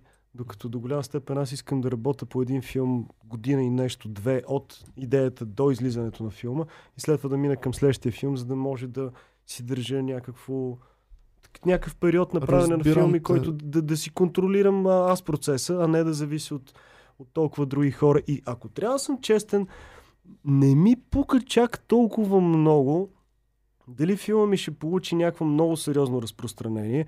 Мене ме кефи процес, аз искам да правя филми. Искам да правя филми сравнително често. В момента успявам на около две години, нали, заедно, както сме с Башо. И преди това, не? И, а, и да си разказвам историите, които мен ме вълнуват. След това, в случая, както ги продавахме последните два филма в Netflix и в HBO, много е готино, но не ми е това целта. Не ми е това целта да си продавам филми в Русия. Между другото, да, продавали, да го продавахме в Китай, в а, Южна Корея. А в... доволно или? Не много доволно. Малки пари са, защото са, става въпрос за Филма е нискобюджетен и е с, а, няма големи имена. Имаме Гари Дордан от CSI, но нали, той не е голямо име. И те дадат малко пари за това, като цяло. Живи легенди има една продажба в Русия, но мисля, че за някаква платформа и са тя изплати някакъв дублаж, някакви други такива неща. Смисъл, не сме изкарали много пари от това категорично. Ам, защото а, ситуацията е такава, че а, колкото повече пари трябва да изкараш, толкова пари трябва да вложиш. Смисъл, колкото ти е по-голям бюджет и имаш известни имена, толкова повече пари ще ти платят от различните държави и различните територии, защото те така се продават филмите. Нали. Ти го продаваш за Испания, той не е голям пазар, дава ти на базата на твой бюджет някаква сума, която Аз мислих комерциално, да не разчитате да бавите процеса чрез кандидатствания за пари от, от самите държави или нещо. Да, да, да, аз те разбирам. Аха. Но въпросът е, че да го филмите да се продадат по, по различните държави, до голяма степен те трябва да са интересни за тези държави. Сега не знам и Таган как са го продали, ако го дублират както трябва и стане, и стане окей. Okay. Но значи... като цяло отново всъщност аз като аматьор, като човек, който не да. се е занимавал, ми изглежда много по-проста работата, отколкото реално се оказва, ако си човек, който го прави да. и знае там нещата. Отделно, че сега като ми го казваш, звучи много логично, не съм се сещал, че ти искаш бързо да може да се прави, нали, да се работи, да се развива mm. по някакъв начин, докато ние, страничните наблюдатели, си казваме, какво толкова ще се забави, нали, разбират да. се там с някой, бам, правим Виж, за мен е важен процес, за мен е важно да, аз да, да мога да пиша, да снимам, да монтирам след това да си представям филма а, и, и, и, и да правя неща, да казвам истории, които мене ме вълнуват. И, и това нещо да става сравнително често, за да мога да се чувствам професионалист и да живея от тази работа. И дали филма ще стане световно известен или не, би било супер ако стане, но и да не стане, аз съм доволен, че правя това, което обичам. Разбираш ли? И не ми е някаква свръх цел и свръх идея, защото прекарах някакво време в Штатите, си спомням, по преди да направим нокаут. И тогава имах много сериозната амбиция да направим филм, който да се гледа по целия свят. И, и загубих повече време, правейки този филм. И след това, пак казвам, направихме някакви продажби тук-там, но не стана, не се разпространи широко по целия свят. Да, сега го има в Netflix, което е готино, но нали, не ми е променил живота. Мислих да мислиш пак локал, нали? Да. Аз ти казвам пак, това е аматьорска гледна да. точка на зепач отстрани, който разбира всичко да. по-добре, отколкото професионалистите го разбират. Нали? Да. Футбол разбираме по-добре от а, треньорите, а, филми разбираме по-добре от режисьорите, но а, така съм го мисля, че е по-просто и че е елементарно да, да се хване, защото сме сравнително сходни държави, с сходни и като визия. И mm-hmm. панелките ги има тук по целите да. Балкани, а и в Русия. А, мутрите ги има по целите Балкани и в Русия. Общо взето са ни по-сходни нещата и си мислих, че е възможно да се направи тази крачка и че няма да отежни, но, но е много логично това с времето, защото пичува е огромен ресурс е времето, който го нямаме. Никой го няма това нещо. Добре, ам, питахте как се мотивирал, ти ми звучиш и изглеждаш като човек, който е много мотивиран за всякакви неща. Най-малкото да изглеждаш така като теб а, се изисква мотивация. Да правиш филмите се изисква мотивация. Каза ми, че в момента си малко на вълна такива мотивиращи неща и, и така нататък. Звучиш ми като човек, който надъхва, не си черноглед. Да. До сега аз съм от черногледите хора. Аз съм и комедиантите обикновени. Те са така, ама както и да е. Що си така? Защото критикуваме всичко. За нас няма хубаво. Няма всичко хубаво. е зле. Ама от друга е... страна, това, което трябва да правите, трябва да е забавно, което е. по някакъв начин е позитивно. Но да, ти трябва да, да, да има за какво се баваш. Нали? само, да. да. да. Няма хубаво. Те, че как успяваш да го поддържаш това положително мислене постоянно? Ами то се тренира като мускул, разбираш. То, това, е, това е номер. Аз преди няколко години бях изпаднал в много големи трудности, но това го разказвах вече. И, и, и, и в един момент почнах да, да, да, мисля по друг начин и си казах, добре, реално погледнато всичко, което аз правя, то си зависи от мен. В смисъл, не, не трябва да оставам нещата да зависят от някой друг. И ако нещо кофти се случи, аз мога да избера дали да се чувствам зле, от това или не. И, и какво ще стане, ако се чувствам зле от този факт? Да речем, някой те е зарязва, разбира се, ти сърцето и така нататък. Какво ще стане, ако не се чувстваш зле от това? Какво ще стане? Трябва да дадеш че, почест на този човек, да те е зарязал и да страдаш 6 месеца, защото така е приемливо. Добре, ама него... гледай, това не може всеки да го приложи, защото гледай ти какъв старт си има. Значи, а, баща режисьор, а, готино изглеждаш, после в дискотеките на Кос Ковец и на Георги Илиев. в Ели си какво. Тъй, че, гледай... Аз тогава бях най-голяма депресия. Така ли? Интересни истите ми. Да, защото не правих, чувствах се непълноценен и не правих това, което искам да правя. Не, смисъл, аз моделствах и водех някакви предавания, аз не исках да правя това. И си спомням, бях на 23 на 24 и казах, Ама пенсионирам се. Мания не те е кефил, така? Не, не, не. Пенсионирах се. А не беше ли супер секс символ? Защото тогава телевизията беше няма келеш, който да не го гледа да, това тога, предаване. Да, защото беше телевизия и тогава това нещо. много се гледаше. Да, и нямаше едно да нямаш интернет, да нямаш кабел, да нямаш нищо, Получавах, да има едно нещо. А, а, писма на хартия всяка седмица ми даваха в тъй като отидох и те ми вадат един кашон с писма. Колко писма идваха горе долу е, честно? Не е си спомням, не. Много? Такам кашон, но различно. Стигали се до 30-тина, примерно имало по-малко и така нататък. Mm-hmm. И в началото съм отговарял. Отиваш до почтата, слагаш марки, препоръчено писмо, пращаш ги по някакви градове и така нататък. Но в един момент дойде много зори и викам, не, пичове, не мога това. И, така. и после вече дойдоха електронните неща и така нататък, но тогава нямаше. Но, а, какво ти кажа, смисъл, това те отвлича ти вниманието от, от, от целта ти, нали? А, почваш да си вярваш рано, защото в България лесно ставаш популярен, според мен. Може и да не е така, но според мен ставаш сравнително лесно популярен. Трудно, обаче, можеш да... Нали, много по-трудно изкарваш пари от това. Нали, с други думи, какво става? Ставаш известен, изкараш много малко пари от това. Обаче самия факт, че ставаш известен, ти решаваш, че си много важен в този момент.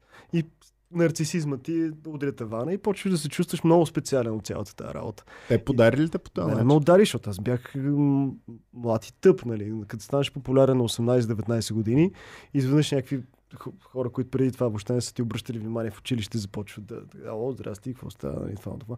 Ние сме големи приятели. Да, ние сме големи приятели с Ники. И момичетата започват да ти обръщат внимание. Аз бях супер задръстен, никой не ми обръщаше внимание. Смисъл, аз не можех да заговоря момиче тогава и бях толкова комплекси на това отношение. И изведнъж някакво внимание около теб и ти се опитваш да, да компенсираш това и да го живееш това нещо и съответно да, да показваш, че, а, а, как да кажа, че, че си популярен и мнението на другите ти става много по-важно, отколкото мнението за себе си.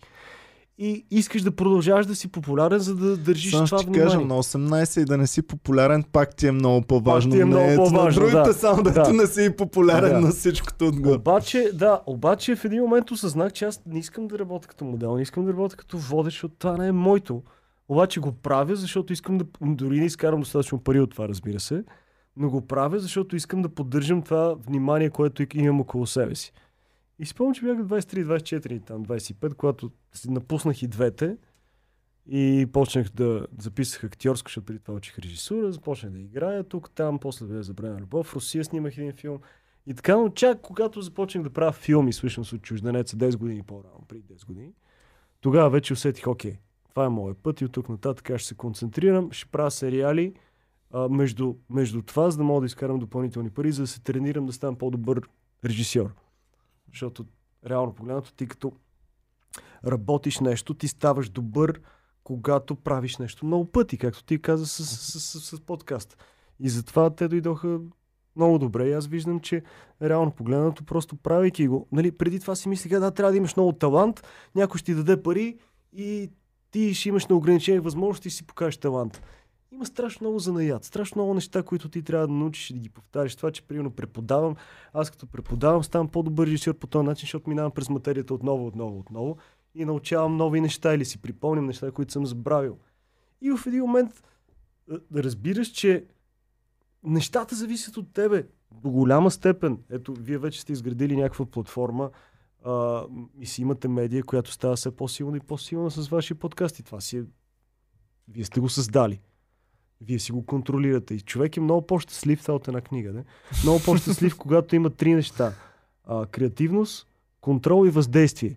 Какво значи това? Креативност, да можеш ти да го създаваш това нещо. Нали? Тая бутилка не, не е имало, ти си я представил, създал си. Нали? Примерно, или в случая някакъв материал, или в случая подкаст. Контрол, да можеш да го контролираш след това, да знаеш какво, какво ще стане с този продукт, с този подкаст, с този филм и така нататък.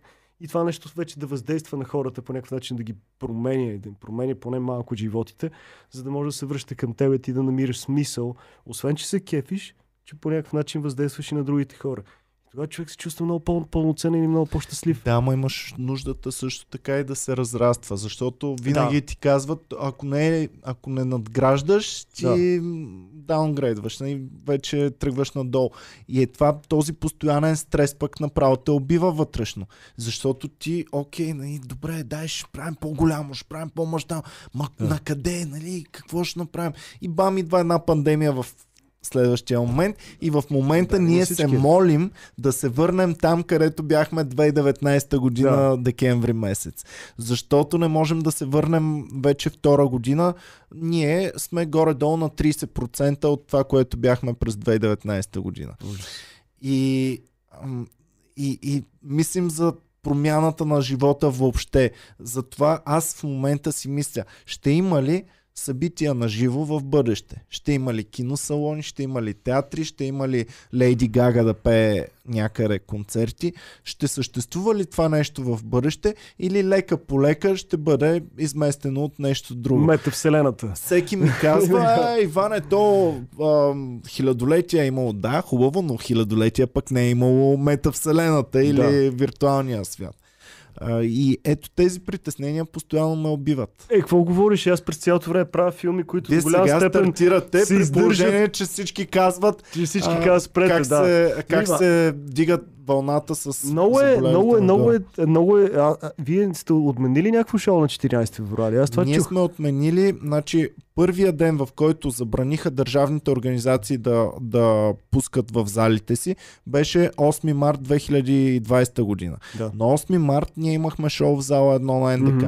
Следващото ни беше на 1 април. Тези двете ги отменихме. След това имахме а, фестивал на комедията октомври отменен. След това следващата година също ги бях наредил всичките. А сега вече правихме голямото завръщане и сега на 14 февруари заедно с вас. И голямо завръщане щяхме да правим зала 1 НДК. Отмених го миналата седмица, защото а, не мога да продавам билети предварително. И хубавото на киното е, че отиваш в последния момент. Последния момент, това да. нещо трябва да си го купят хората един месец по-рано е. Много и е, не знаят какво ще бъде много тогава. е тегаво, обаче а, има, има и друга страна на монетата и тя е много странна. Защото когато тръгна пандемията, съответно всички ги беше страх да не се заразят и никой не излизаше. Мгм. Сега пандемия вече има две години. Сума ти хора се спозаразиха и голяма част от тях оздравяха, за щастие. И много хора се вакцинираха. И окей, има някакъв ръст, продължава да има много болни. Обаче всички, които са изкарали тази болест, особено наскоро, и всички, които са се вакцинирали, Са безсмъртни. какво да правят? Те Нали, те трябва да отидат някъде, нали? Има, трябва да има Слава нещо за Богу, тях. и затова Да. са ни пълни клубовете, Да. обаче, обаче то нали, нали всичко разрастване, всичко върви нагоре. А, не може само клубовете, международни участия не правим, защото Да. не мога да гарантирам след а, половин година или след 8 месеца какво ще И стане. ние сега правим, имаме, е, имаме прожекции в а, Лондон, в Берлин, в Мюнхен, в Дъблин и така нататък. Надявам се да останат. Ама ще можете ли да отидете до там? Еми, сега в момента това правиме, че ще- би трябвало да можем да отидем. И от 20 февруари на там до края на март сме из цяла Европа. Планирали. Еми, планирали. добре, добре. Ще видим. Номер е следния, че а, а, а, как ти кажа, поемаш, поемаш този риск, защото реално погледнато ние сме инвестирали всички рекламни материали и, и го- от сумата и време обясняваме на хората, че филмът ще излезе 14 февруари. Завръщане 2. Те го чакат. Аз имам кофти опит с това да отлагам премиери. Не искам да, да, не искам да го отлагам. Искам да поема този риск и съответно да имаме топките да си кажем, не, ще го направим, ако, докато не ни затворят. Ако не ни затворят, няма да го правим. Ако ни затворят, няма да го правим. Но след като сме казали, че го направим, аз искам да го направим, а не да ме е страх. Кой от филм нещо. гледах? А, това за Буров.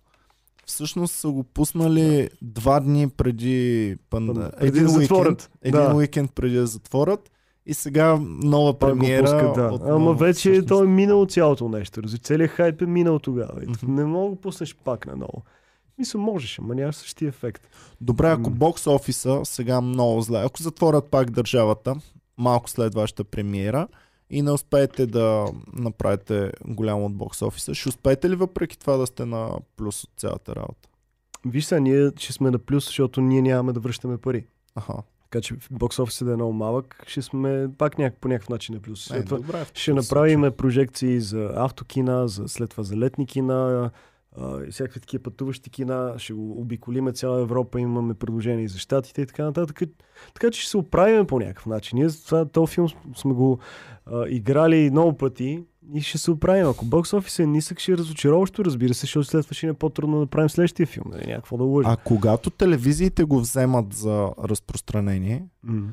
това много по-голямо перо ли е, отколкото киносалоните, които... Не, а, в телевизиите, в случая частните телевизии, те не плащат за това разпространение. Те го плащат под формата на реклама. Извинявам се, Да. защото не съм в това и Да, да, не, нямам предвид нормално е да не разпространение, имам предвид Да, да, го излъчват. да го излъчват. Да. Значи това, което ние, ние правим е, случай ние имаме, понеже в България все още се гледа доста телевизия, нали, не е като други държави, но доста се гледа. Ние имаме договорка винаги с а, телевизия, в случая с BTV и с кината, разбира се, и с платформи. А, и, и това, че имаме договорка с телевизия, определено ни, ни, ни помага да, да, да, да уредиме повече рекламодатели, защото телевизията си носи своята тежест. Нали? Казваме, ще мине по кината, ще го качим на HBO Go, HBO, евентуално Netflix, други места, не тера но след това ще си мине в прайм тайма на, на телевизията и съответно това нещо набира доста зрители целият този филмов живот. И, и оттам имаме доста тежест по този начин, така че има значение. Ясно. Това нещо. Аз мислих, че самите те ви казват, е сега ще ви го даваме в неделя. Ето вие тук 150 бона, примерно. Не, защото- не, не е така. Ние, ние, ние, те са ни разпространители, вече пети филм правя с тях. А, в смисъл аз си казвам имам филм, казват да, взимаме го. И а, съответно ние след това а, те след това го разпространяват по кината и заедно се разбираме кога да го програмират. Мгм. Излиза примерно близо година след като е минал по кината и така, така. Да. И те ни дават реклама, те го рекламират активно в тяхната телевизия около премиерата. Здраво. Добре, ако ти, ти колко филма си направил до тук? Пет, които аз съм Пет режисирал, продуцирал, сцена написал и така нататък. Добре, ако трябва да си ги подредиш, кой ти е любимия? Е, който- това е все едно децата си, Да, нали? да, Знаеш, кое, това е кое точно да те това. най-много си обичаш? Значи това, което може би най-много си обичаме, то, който най- най-много се провали, колкото да е странно, защото той беше най-моя си, е, нокаут, Оши Роуд. Ага. Защото е, той беше, той беше този тип филм, дето аз си казвам, «Е, сега ще направя това, което мене ме кефи. Не ме интересува много дали зрителите ще го гледат и те много, много не го гледаха, разбираш ли? Е, Защото си казвам, искам правя филм за ММА, защото аз съм нали, тежък фен на ММА. А кефиш се на ММА? Е, какво? Ще Аз- гледаш ли сега в събота? Какво говориш, бе, Ненгано и, и, и, И Ган. Да. Е, Ти да говориш А, с някой. за мен това е най-голямото събитие Аз в... първо а, хода още на спаринги а, всяка седмица, два-три пъти. Аха. А, си тренирам. Абе, здраво. гледах аз като вкара там... Ам, какво бойно изкуство беше вкарал във филма, че владееш? В кой? В карате, в, завръщане. В, в завръщане едно. В случай беше карате, да. И си викам, сигурно наистина владееш, там, щом има топките да се покаже. А карате ли си тренирал? Не, аз тренирам тренира? кикбокс вече 15 години. Аха. Имам си треньор, той моят треньор е треньор по карате, емо.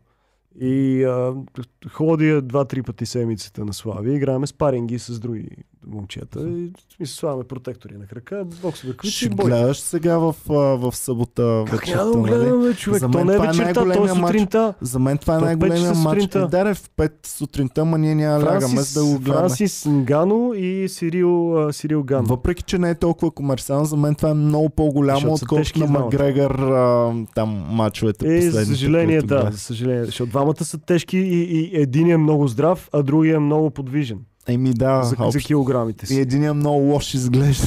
И Другия двамата- за мен е добрия герой. Кой е Те добрия герой? Еми Ган. Да, Ганти, знам. Ганти е Да. добре. Да, Ган, Ган се движи като а, все едно е средна категория. Той е, а, е супер тежък и здрав. Мгм. А другия е безобразно як. На мен Миочич ми е най-любимия на всички времена. Е, Гано за видях какво го направи. И за това сега трябва някой да му а, да върне честа му, разбираш? И за това сега Нгано Е, трябва да е, загуби според да. мен.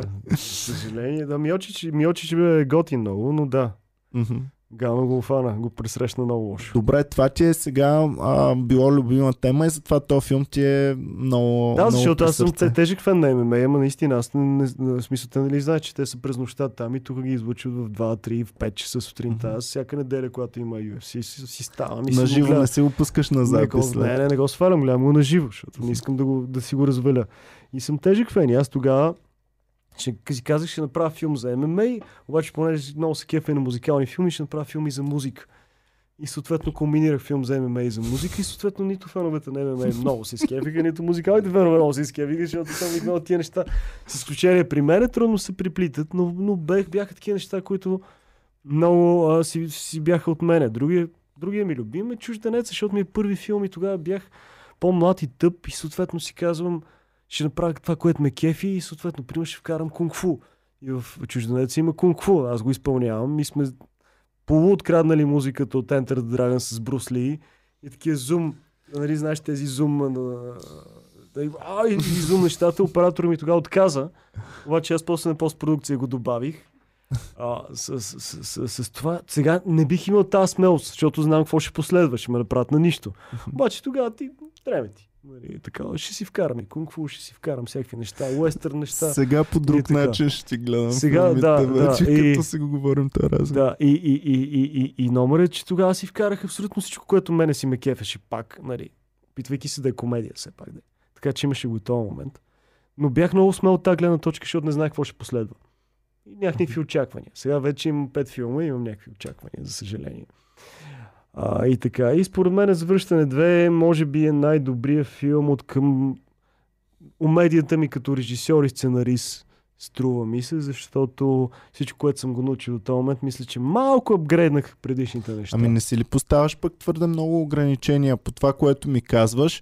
М. Ми звучи по-забавно, нали, като не си се Като не си се ограничавал и Да. сега като се ограничаваш. Еми, то е условно ограничение, защото и в завръщане 2 има много шантави работи. Това, че примерно те снимат филм във филма и аз използвам всичките глупости, които са ми се случвали на мене по време на кариерата ми, пак, пак помага.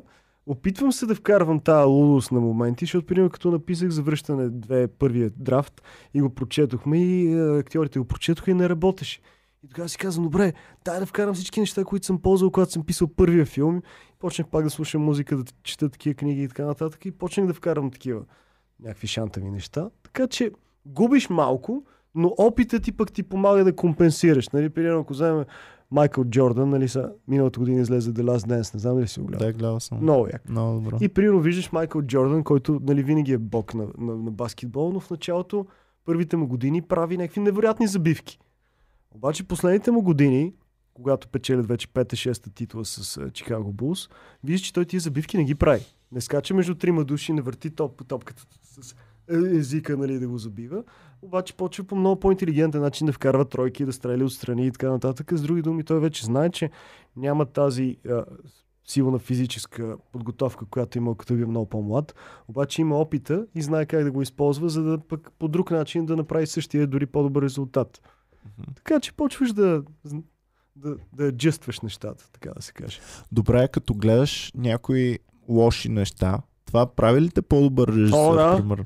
Защото ние имаме един много любим български филм, Кой? който е най-кринджавия филм, който сме гледали последните много години. Това е Дамасцена. А, е, аз очаквах някой по-така дома сцена. Добре. Дома сцена, гледал ли си го? Гледал съм. Бях на премиера. Хареса ли ти? Бях на премиерата и, и, и си тръгнах, опит, опитвайки си да не засека очите на никой от екипа, който... Нали, да, да не засека... те питаха? Не, никой ще не ме пита, защото аз се свърчах. Хареса ли ти филма? Не, не, нямаше така. Аз си спомням, гледах един филм с Баш, Башо играеше в него. И не го харесах въобще. Да не казвам кой е, защото се познаваме с режисьора много добре. И бях на премиерата и, а, и такива, имаш някакви такива безумни неща, където целият ред, не, нали, не, не трябва да са смешни, обаче не мога да не се засмееш, обаче не искаш да се засмееш, защото режисьор и актьорите са зад тебе. И, и целият ред прави такива се тресат. Излизаме и Башо нали, се приближава към мене. Това преди да сме продуценти заедно. И аз, абе, Башо, тук иска да ти звънна да се видим. И той, и какво не ми кажеш нищо за филма, така ли? И аз викам, е, извинявай, ама. Ние гледахме, гледахме един сериал сега, където един актьор играе. И неговите хора гледат постановката. Да. И след това му се обаждат и му казват Здрасти, много беше готино, браво. И затварят. И той след това се обажда на един от тях. Му казва, то ми се обадил, оставяме съобщение, много беше хубаво, браво, какво е това? Няма ентусиазъм, няма нищо в поздравлението. Трябва да ми се извини и да ми направи по-добър комплимент с по-хубаво, с Да. ентусиазъм, с всичко.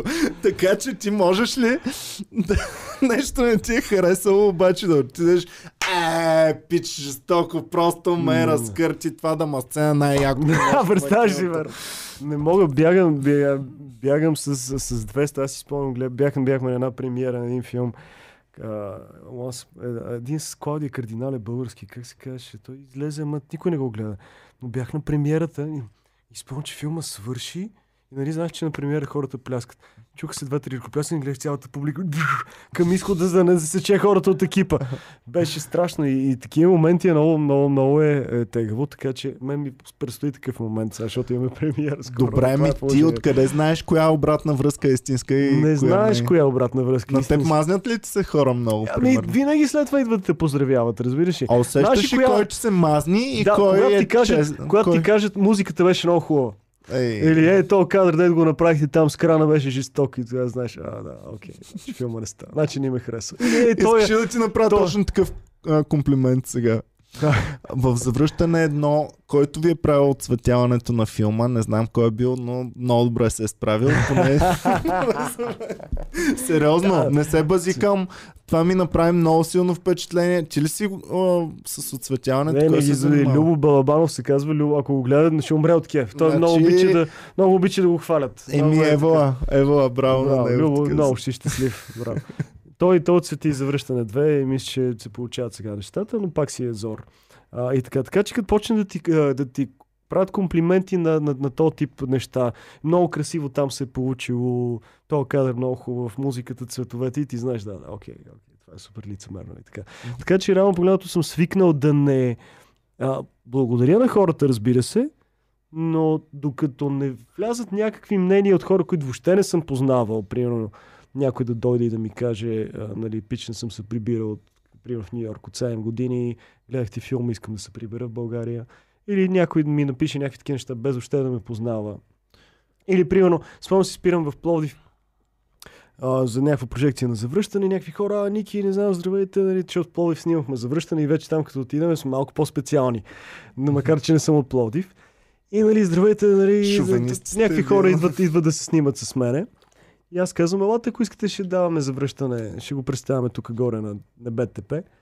И той казва, ми аз съм гледал вече четири пъти. На кино. И в случая този, този тип коментар нали, не може да е фалшив, защото сега за какво ще ти кажа, съм гледал четири пъти на кино, що някой ще ти е гледа филм четири пъти на кино, нали, ако не го е харесал по някакъв начин. Така че този тип коментари, иначе след премиера, когато ти си поканил някой човек и той дойде да ти каже страхотно, нали, много хубаво. Добре, да, ама не е ли пък и Знаеш. част от учтивостта? Смисъл сега, аз, що за гадняр трябва да съм? За да Ти си кажеш. ме поканил, Да. И това аз е така. съм дошъл, гледал съм филма и ти казвам, пич, това е пах ти тъпия филм за нищо не става, Да, по-хубаво го да. изхвърлят. Не съм ли най-големия лайнар на целия свят? Това се едно това покажеш го някой вас да му сготвиш нещо, тук е, «Бф, това е ужасно, нали? Или по нещо по същия начин. Да. Така е, затова не трябва да се вярва на мненията на премиери. Колкото и да е нали, да благодаря на хората, като така хубави неща и така нататък. Не можеш да си извадиш реално мнение за филма си по този начин. Но, ако хората се смеят, а филма е комедия, нали, ако е драма, това ще е притеснително, ясно е. Но те ако се смеят, ти не мога да ги накараш на сила да се смеят. На, и, и, тия, и те се смеят на смешки, които си написал, нали, все пак. Да. Така че на комедия е малко по-лесно да про- провериш. Но като на драма ти не знаеш какво става. И те мълчат, филма свършва. Еми, Игра, игра на едно представление Осъдени души, дето аз играл Тец Реди. И то е тежка драма, той е по Димитър Димов. Нали? Играем го всеки път. Аз честно казвам, нямам никаква идея как се получава това представление. Точно такова бях гледал, да ти казвам, дето му даваха рецензия след това и обратна Да. връзка. И на драмата трябва да плачат накрая. Да. И, и затова неговия менеджер беше наел мацки, които да плачат в различни ъгли, за да може да разплачат и другите Е, хора. добре. беше много яко, да. Това е много яко, да. Ам, така, добре, хубаво. Филма сега ще излиза. Ам, какво да очакваме от него? Ами, баш, Башар, знаеш как го аз рекламира? го гледах с Башар. Аз съм много по-добър от предния. Е много по-добър от предния. Да. Той е баш само като почне в първите 5 минути, не в първите 3 минути обиди 5 човека, нали, един не бях аз, разбира се, веднага. А, нали, след другите, така че беше решил, че този ден беше на такава вълна, в общи линии. А, ами, вижте, аз, аз се опитвам всеки филм да става малко по-добър от, от, от предишния. Не много по-добър. Защото като опиташ да правиш нещо много по-добро, определено правиш грешка. Като Юсейн Болт, него нали го обвиняват, че си е подобрявал световния рекорд с съвсем малко, Да. за да може след това още веднъж да го подобри. Защото ако си даде Ако си максимум, даде след това ще да- му е така. Ами не, номер, номер е следния, че ти като правиш един филм, много неща могат да се объркат. И когато си представиш някакви, някакви прекалено амбициозни неща, които са отвъд твоя калибър, защото в един момент ти си даш сметка колко си добър като режисьор, сценарист и така, и искаш да скочиш от ниво, а, де да знам, някакъв нормален режисьор до ниво Мартин Скорсезе или Куентин Тарантино, най-вероятно ще направиш огромна грешка. Така че по-добре не се сравнявай с тия хора, сравнявай се с себе си вчера, по-малко, по-малко, стъпка по стъпка.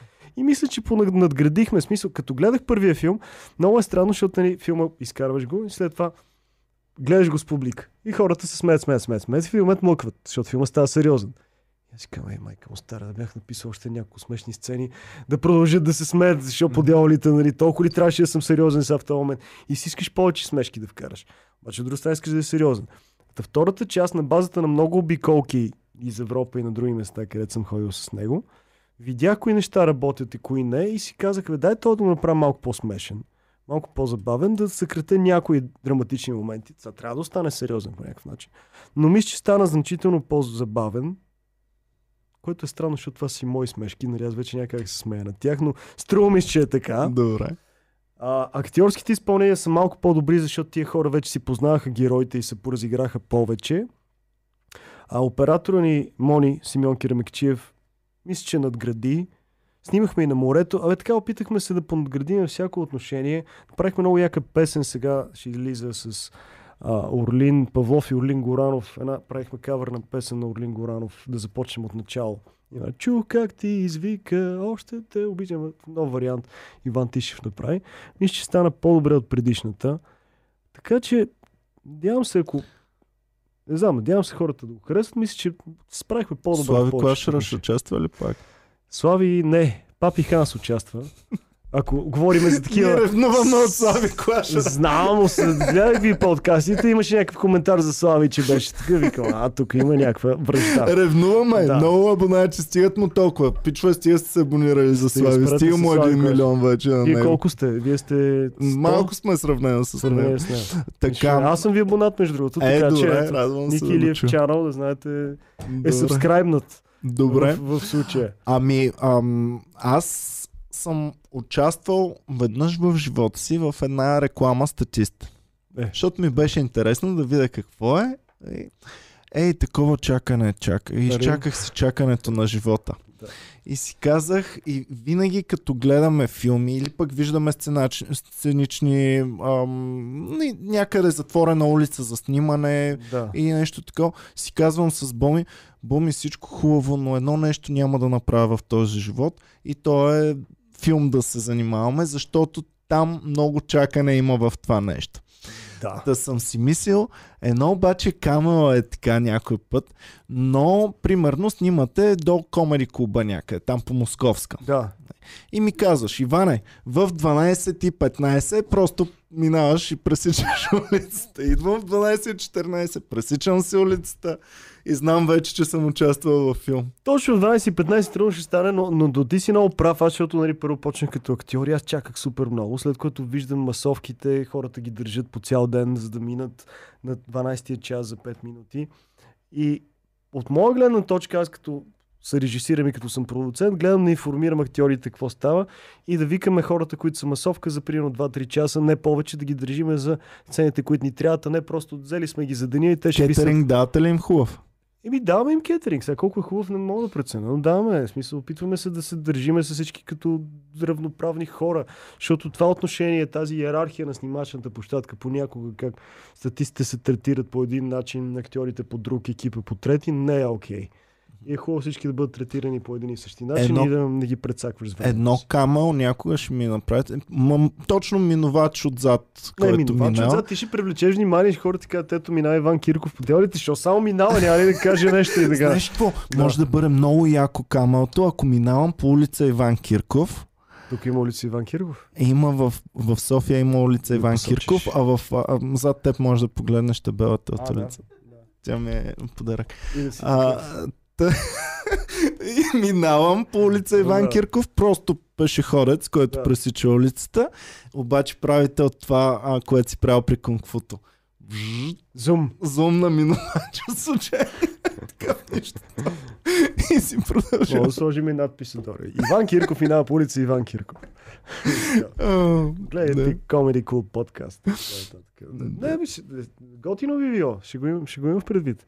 Така Да, че така. да знаеш, ако ти трябват хора за камел, винаги сме на види. Но максимум 15 минути чакай.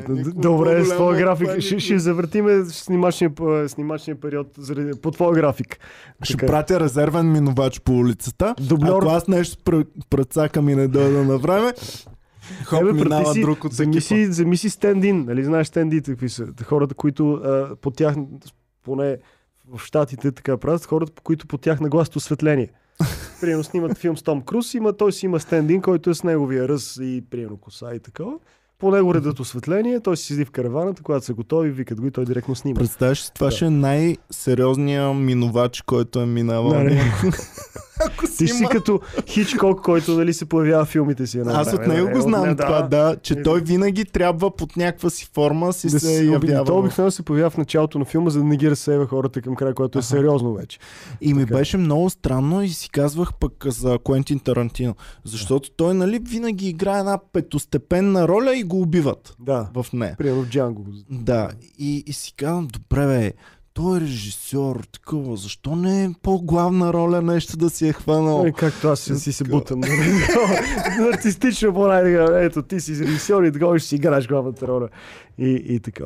А, и той, ами виж се, аз съм го мислил това също. И според мен е, от тази гледна точка, че той като актьор не му се получиха нещата, защото той в а, Здраж ре- до зори, в, не в uh, Гори, го- не в Резервуар Докс, Годница кучета, играе не малко, играе второстепенна роля.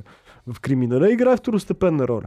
След това обаче изведнъж ролите му почват да намаляват и той в този период играе от Здраж до Зори и в някакви други филми. И според мен човека съвсем разумно е разбрал, че актьорството не е силата му и той не е звезда, която да привлича Като така. пораснах си отговорих на тези въпроси, но като бях малък не ми, не ми звучеше М, не логично. звучи логично, Както като бях малък, аз си казвах, нали, те дават надписите на филма и дават режисьор, еди си, кой е продуцент. Си казвам, тия пък хора, за какво, какво ме интересува кой му е режисьор на филма? Кой... Е, да. Не, актьорите си го играят филма, Е, ти, те си защото правят. Ти ще отвиждаш тях и си мислиш, че те, Да, са, те са да, лицата да. на филма. Така Нормално, беше, всъщност. като малък така си Много. мислих, че И аз актьора е така. филма. Да.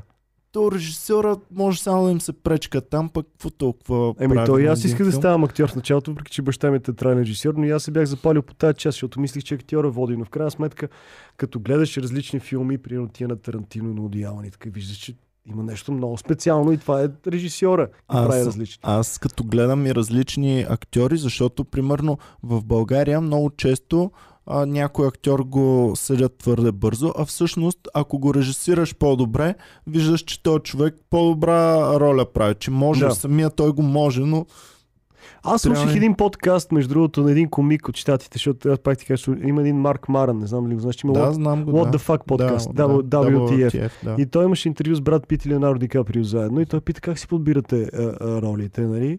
Защото вие имате тази възможност да си избирате какво да снимате, нали? Не да ходите на кастинг. И те казват, да, ние сме щастливи от това. И двамата казаха, че а, първото нещо, което избират, не е толкова сценарий, колкото режисьора. Мгм. Защото зн- знаят, че могат да се доверят на този човек, за да направи това, което трябва То да е бъде. малко аз като отида в ресторант, в който виждам, абе някой знае къде сме. Да, Той знае къде Той знае. се намира. Какво яде то? Аха, Да. това. Значи това е, Това е проб- тествано, това е Да. ясно, че е добро ядене. Та той е добър режисьор, той го е чел сценария, мислил го е и го е одобрил. Той е просто добър в това, което прави те знаят, че той като работи с тях, тяхната работа ще излезе на наява и ще е както трябва, нали? А не не някой, който ще ги провали. Да. Защото той може да ги провали, може да ги съответно да направи най-доброто. Така че режисьор е не случайно казва един филм на. Той, защото ти реши, режисьора решава всичко и носи цялата отговорност в крайна сметка. Е доста гадно. Добре, в завръщането ти играеш добрия. Сега, Башар ми казва, то няма добър и лош. Аз Е, накрая, нали, накрая се завъртат нещата. «Еху, Нали? да до края. Да, да стигнем до края и така. Но, но ти играеш обективно добрия, защото всичките герои са на твоя страна, мацките, нали, Да, абсолютно всички. Маските, да. Ам, и а, той е отритнат от всички, нали, седи в това. Ам, как ти, трудно ли ти е хем да си режисьор, хем да си дадеш нали, главната роля, хем да, да такова, как стават те неща Да, сега? номера с нарцистичния момент го има, а, но а, аз в пример в нокаут не играх, появих се само в една роля, в една, една сцена много за малко.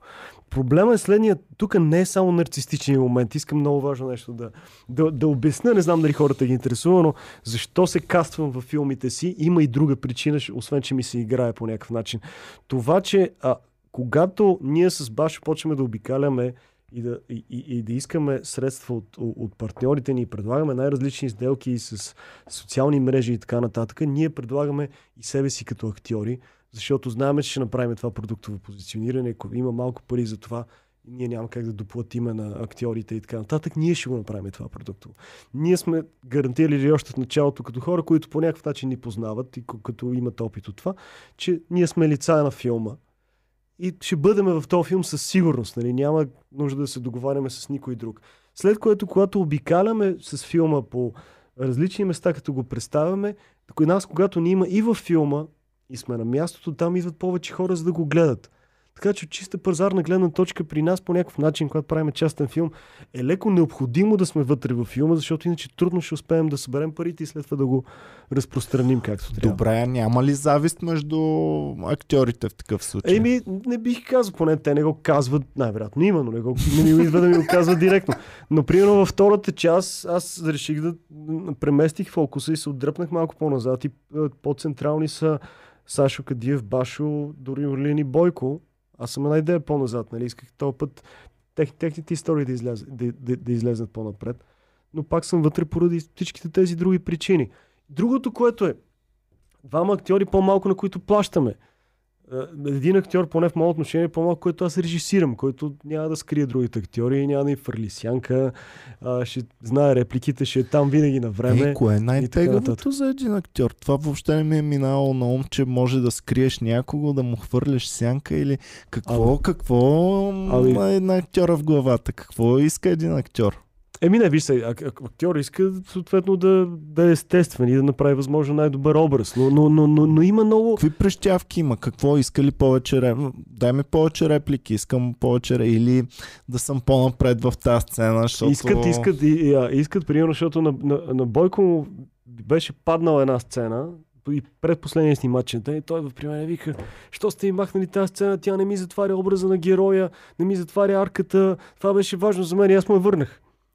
Примерно. На другия ден. Случват се На такива другия ден неща. снимахме, да. Еми, искат да направят възможно най-доброто, за да може да след това тяхната работа също да излезе Има добре. ли нали? сърдене, детска градина на и такива Детска неща? градина, ми не, те повечето вече са, поне с тези хора, с които работим, са професионалисти и като цяло не бих казал, че има много. Са- Защото Малко между на жените, са ми разправи. малко между жените мога да има. Сега, нали, ти на тях им направи близък плана, на мен няма ми направиш така ли? И от тогава всички жени, а, значи на нея снимаш първо. И, и, и ти трябва да имаш отговор за всичко. Сега снимам нея първо, защото в случай тя води тази сцена, която снима друга сцена, която ти води. Не, може да са глупости това, но в общи линии гледам да ги убеда, нали, защо взимам това решение и така нататък. При жените е малко по малко по-различно в това отношение. Еми, защото аз Да. съм чувал най-различни истории, ма сега няма да казвам имена, защото... добре, хубаво. Ами, добре, дай да го опаковаме в някакъв, да а, по някакъв начин и да видим как да завършим този подкаст. А, много ми беше интересно, разказане много, Радвам се. много готини неща. Малко говорихме за университетската ти кариера, защото ми беше доста интересно. Е, интересно ми е дали се мазнят студенти, за да влязат евентуално във филм. Ам, защото те не знаят, че преподавателя на него му е ясно дали му се мазнеш или не. Ясно е да аз на студентите им казвам три неща, които. А, а, а, това, което им казвам, да имат три неща, две неща от три важни. Смисъл, какво искам да кажа? А, за, да, за да те вземат някъде да работиш, трябва или да си добър това, което правиш, или да си симпатичен, лесен за работа, или на тебе да може да се разчита. Но не е нужно да ги имаш и трите. В смисъл, ако си добър в това, което правиш и си на време, може си пълен гъс. Може ли? Ми да, може, защото си много те си казват, той е много добър, идва на време. Сега това, че се държи с нас като отвратителен. Кой е най-големия задник в българското кино?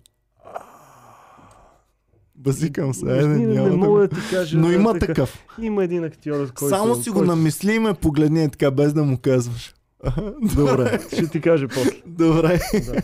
Между другото, пичва, най-интересните неща се появяват след като Играше под камерите. само това ще кажа, но те бяха много там, така че да кажа. Казаха ми го между другото е пред... Да. Един от тях беше много тегъв за снимки. Да. Нали, ако, нали, пак така, ако пък, а, а, а, нали, да, да кажем, не си на време, обаче си симпатичен и си добър, казвам така, окей, закъснявам, поне е лесен за работа и така. А, нали, ако си пълен накадърник, обаче на тебе може да се разчита и си симпатичен, и казвам, имайте две от тия три неща. И нещата ще се, ще се наредат. Не бъдете толкова перфекционисти и така нататък. Горе-долу гледайте да търсите този баланс. И така. Не, мога да кажа, че се мазат. Момчетата и момичетата са много симпатични в университета, така че нещата са окей. А ти по как... на актьори, на режисьори, на какво преподаваш? На режисьори основно.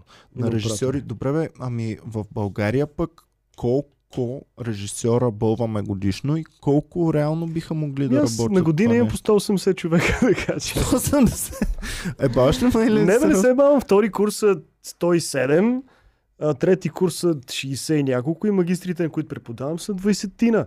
Даже са над 180 в интерес на истината. Сега, кол- колко от тях стават режисьори, нали ти предполагам, може би знаеш. Но имам толкова хора, на които аз преподавам всяка седмица. И, Значи и те това са много положително всяка мислещи година, хора. да, да, да, поне в началото. нали знаеш, те в първите лекции са пълни, след което остават тези, които искат да се занимават с това, не са го записали просто, защото, да, я знам, чудили са се какво.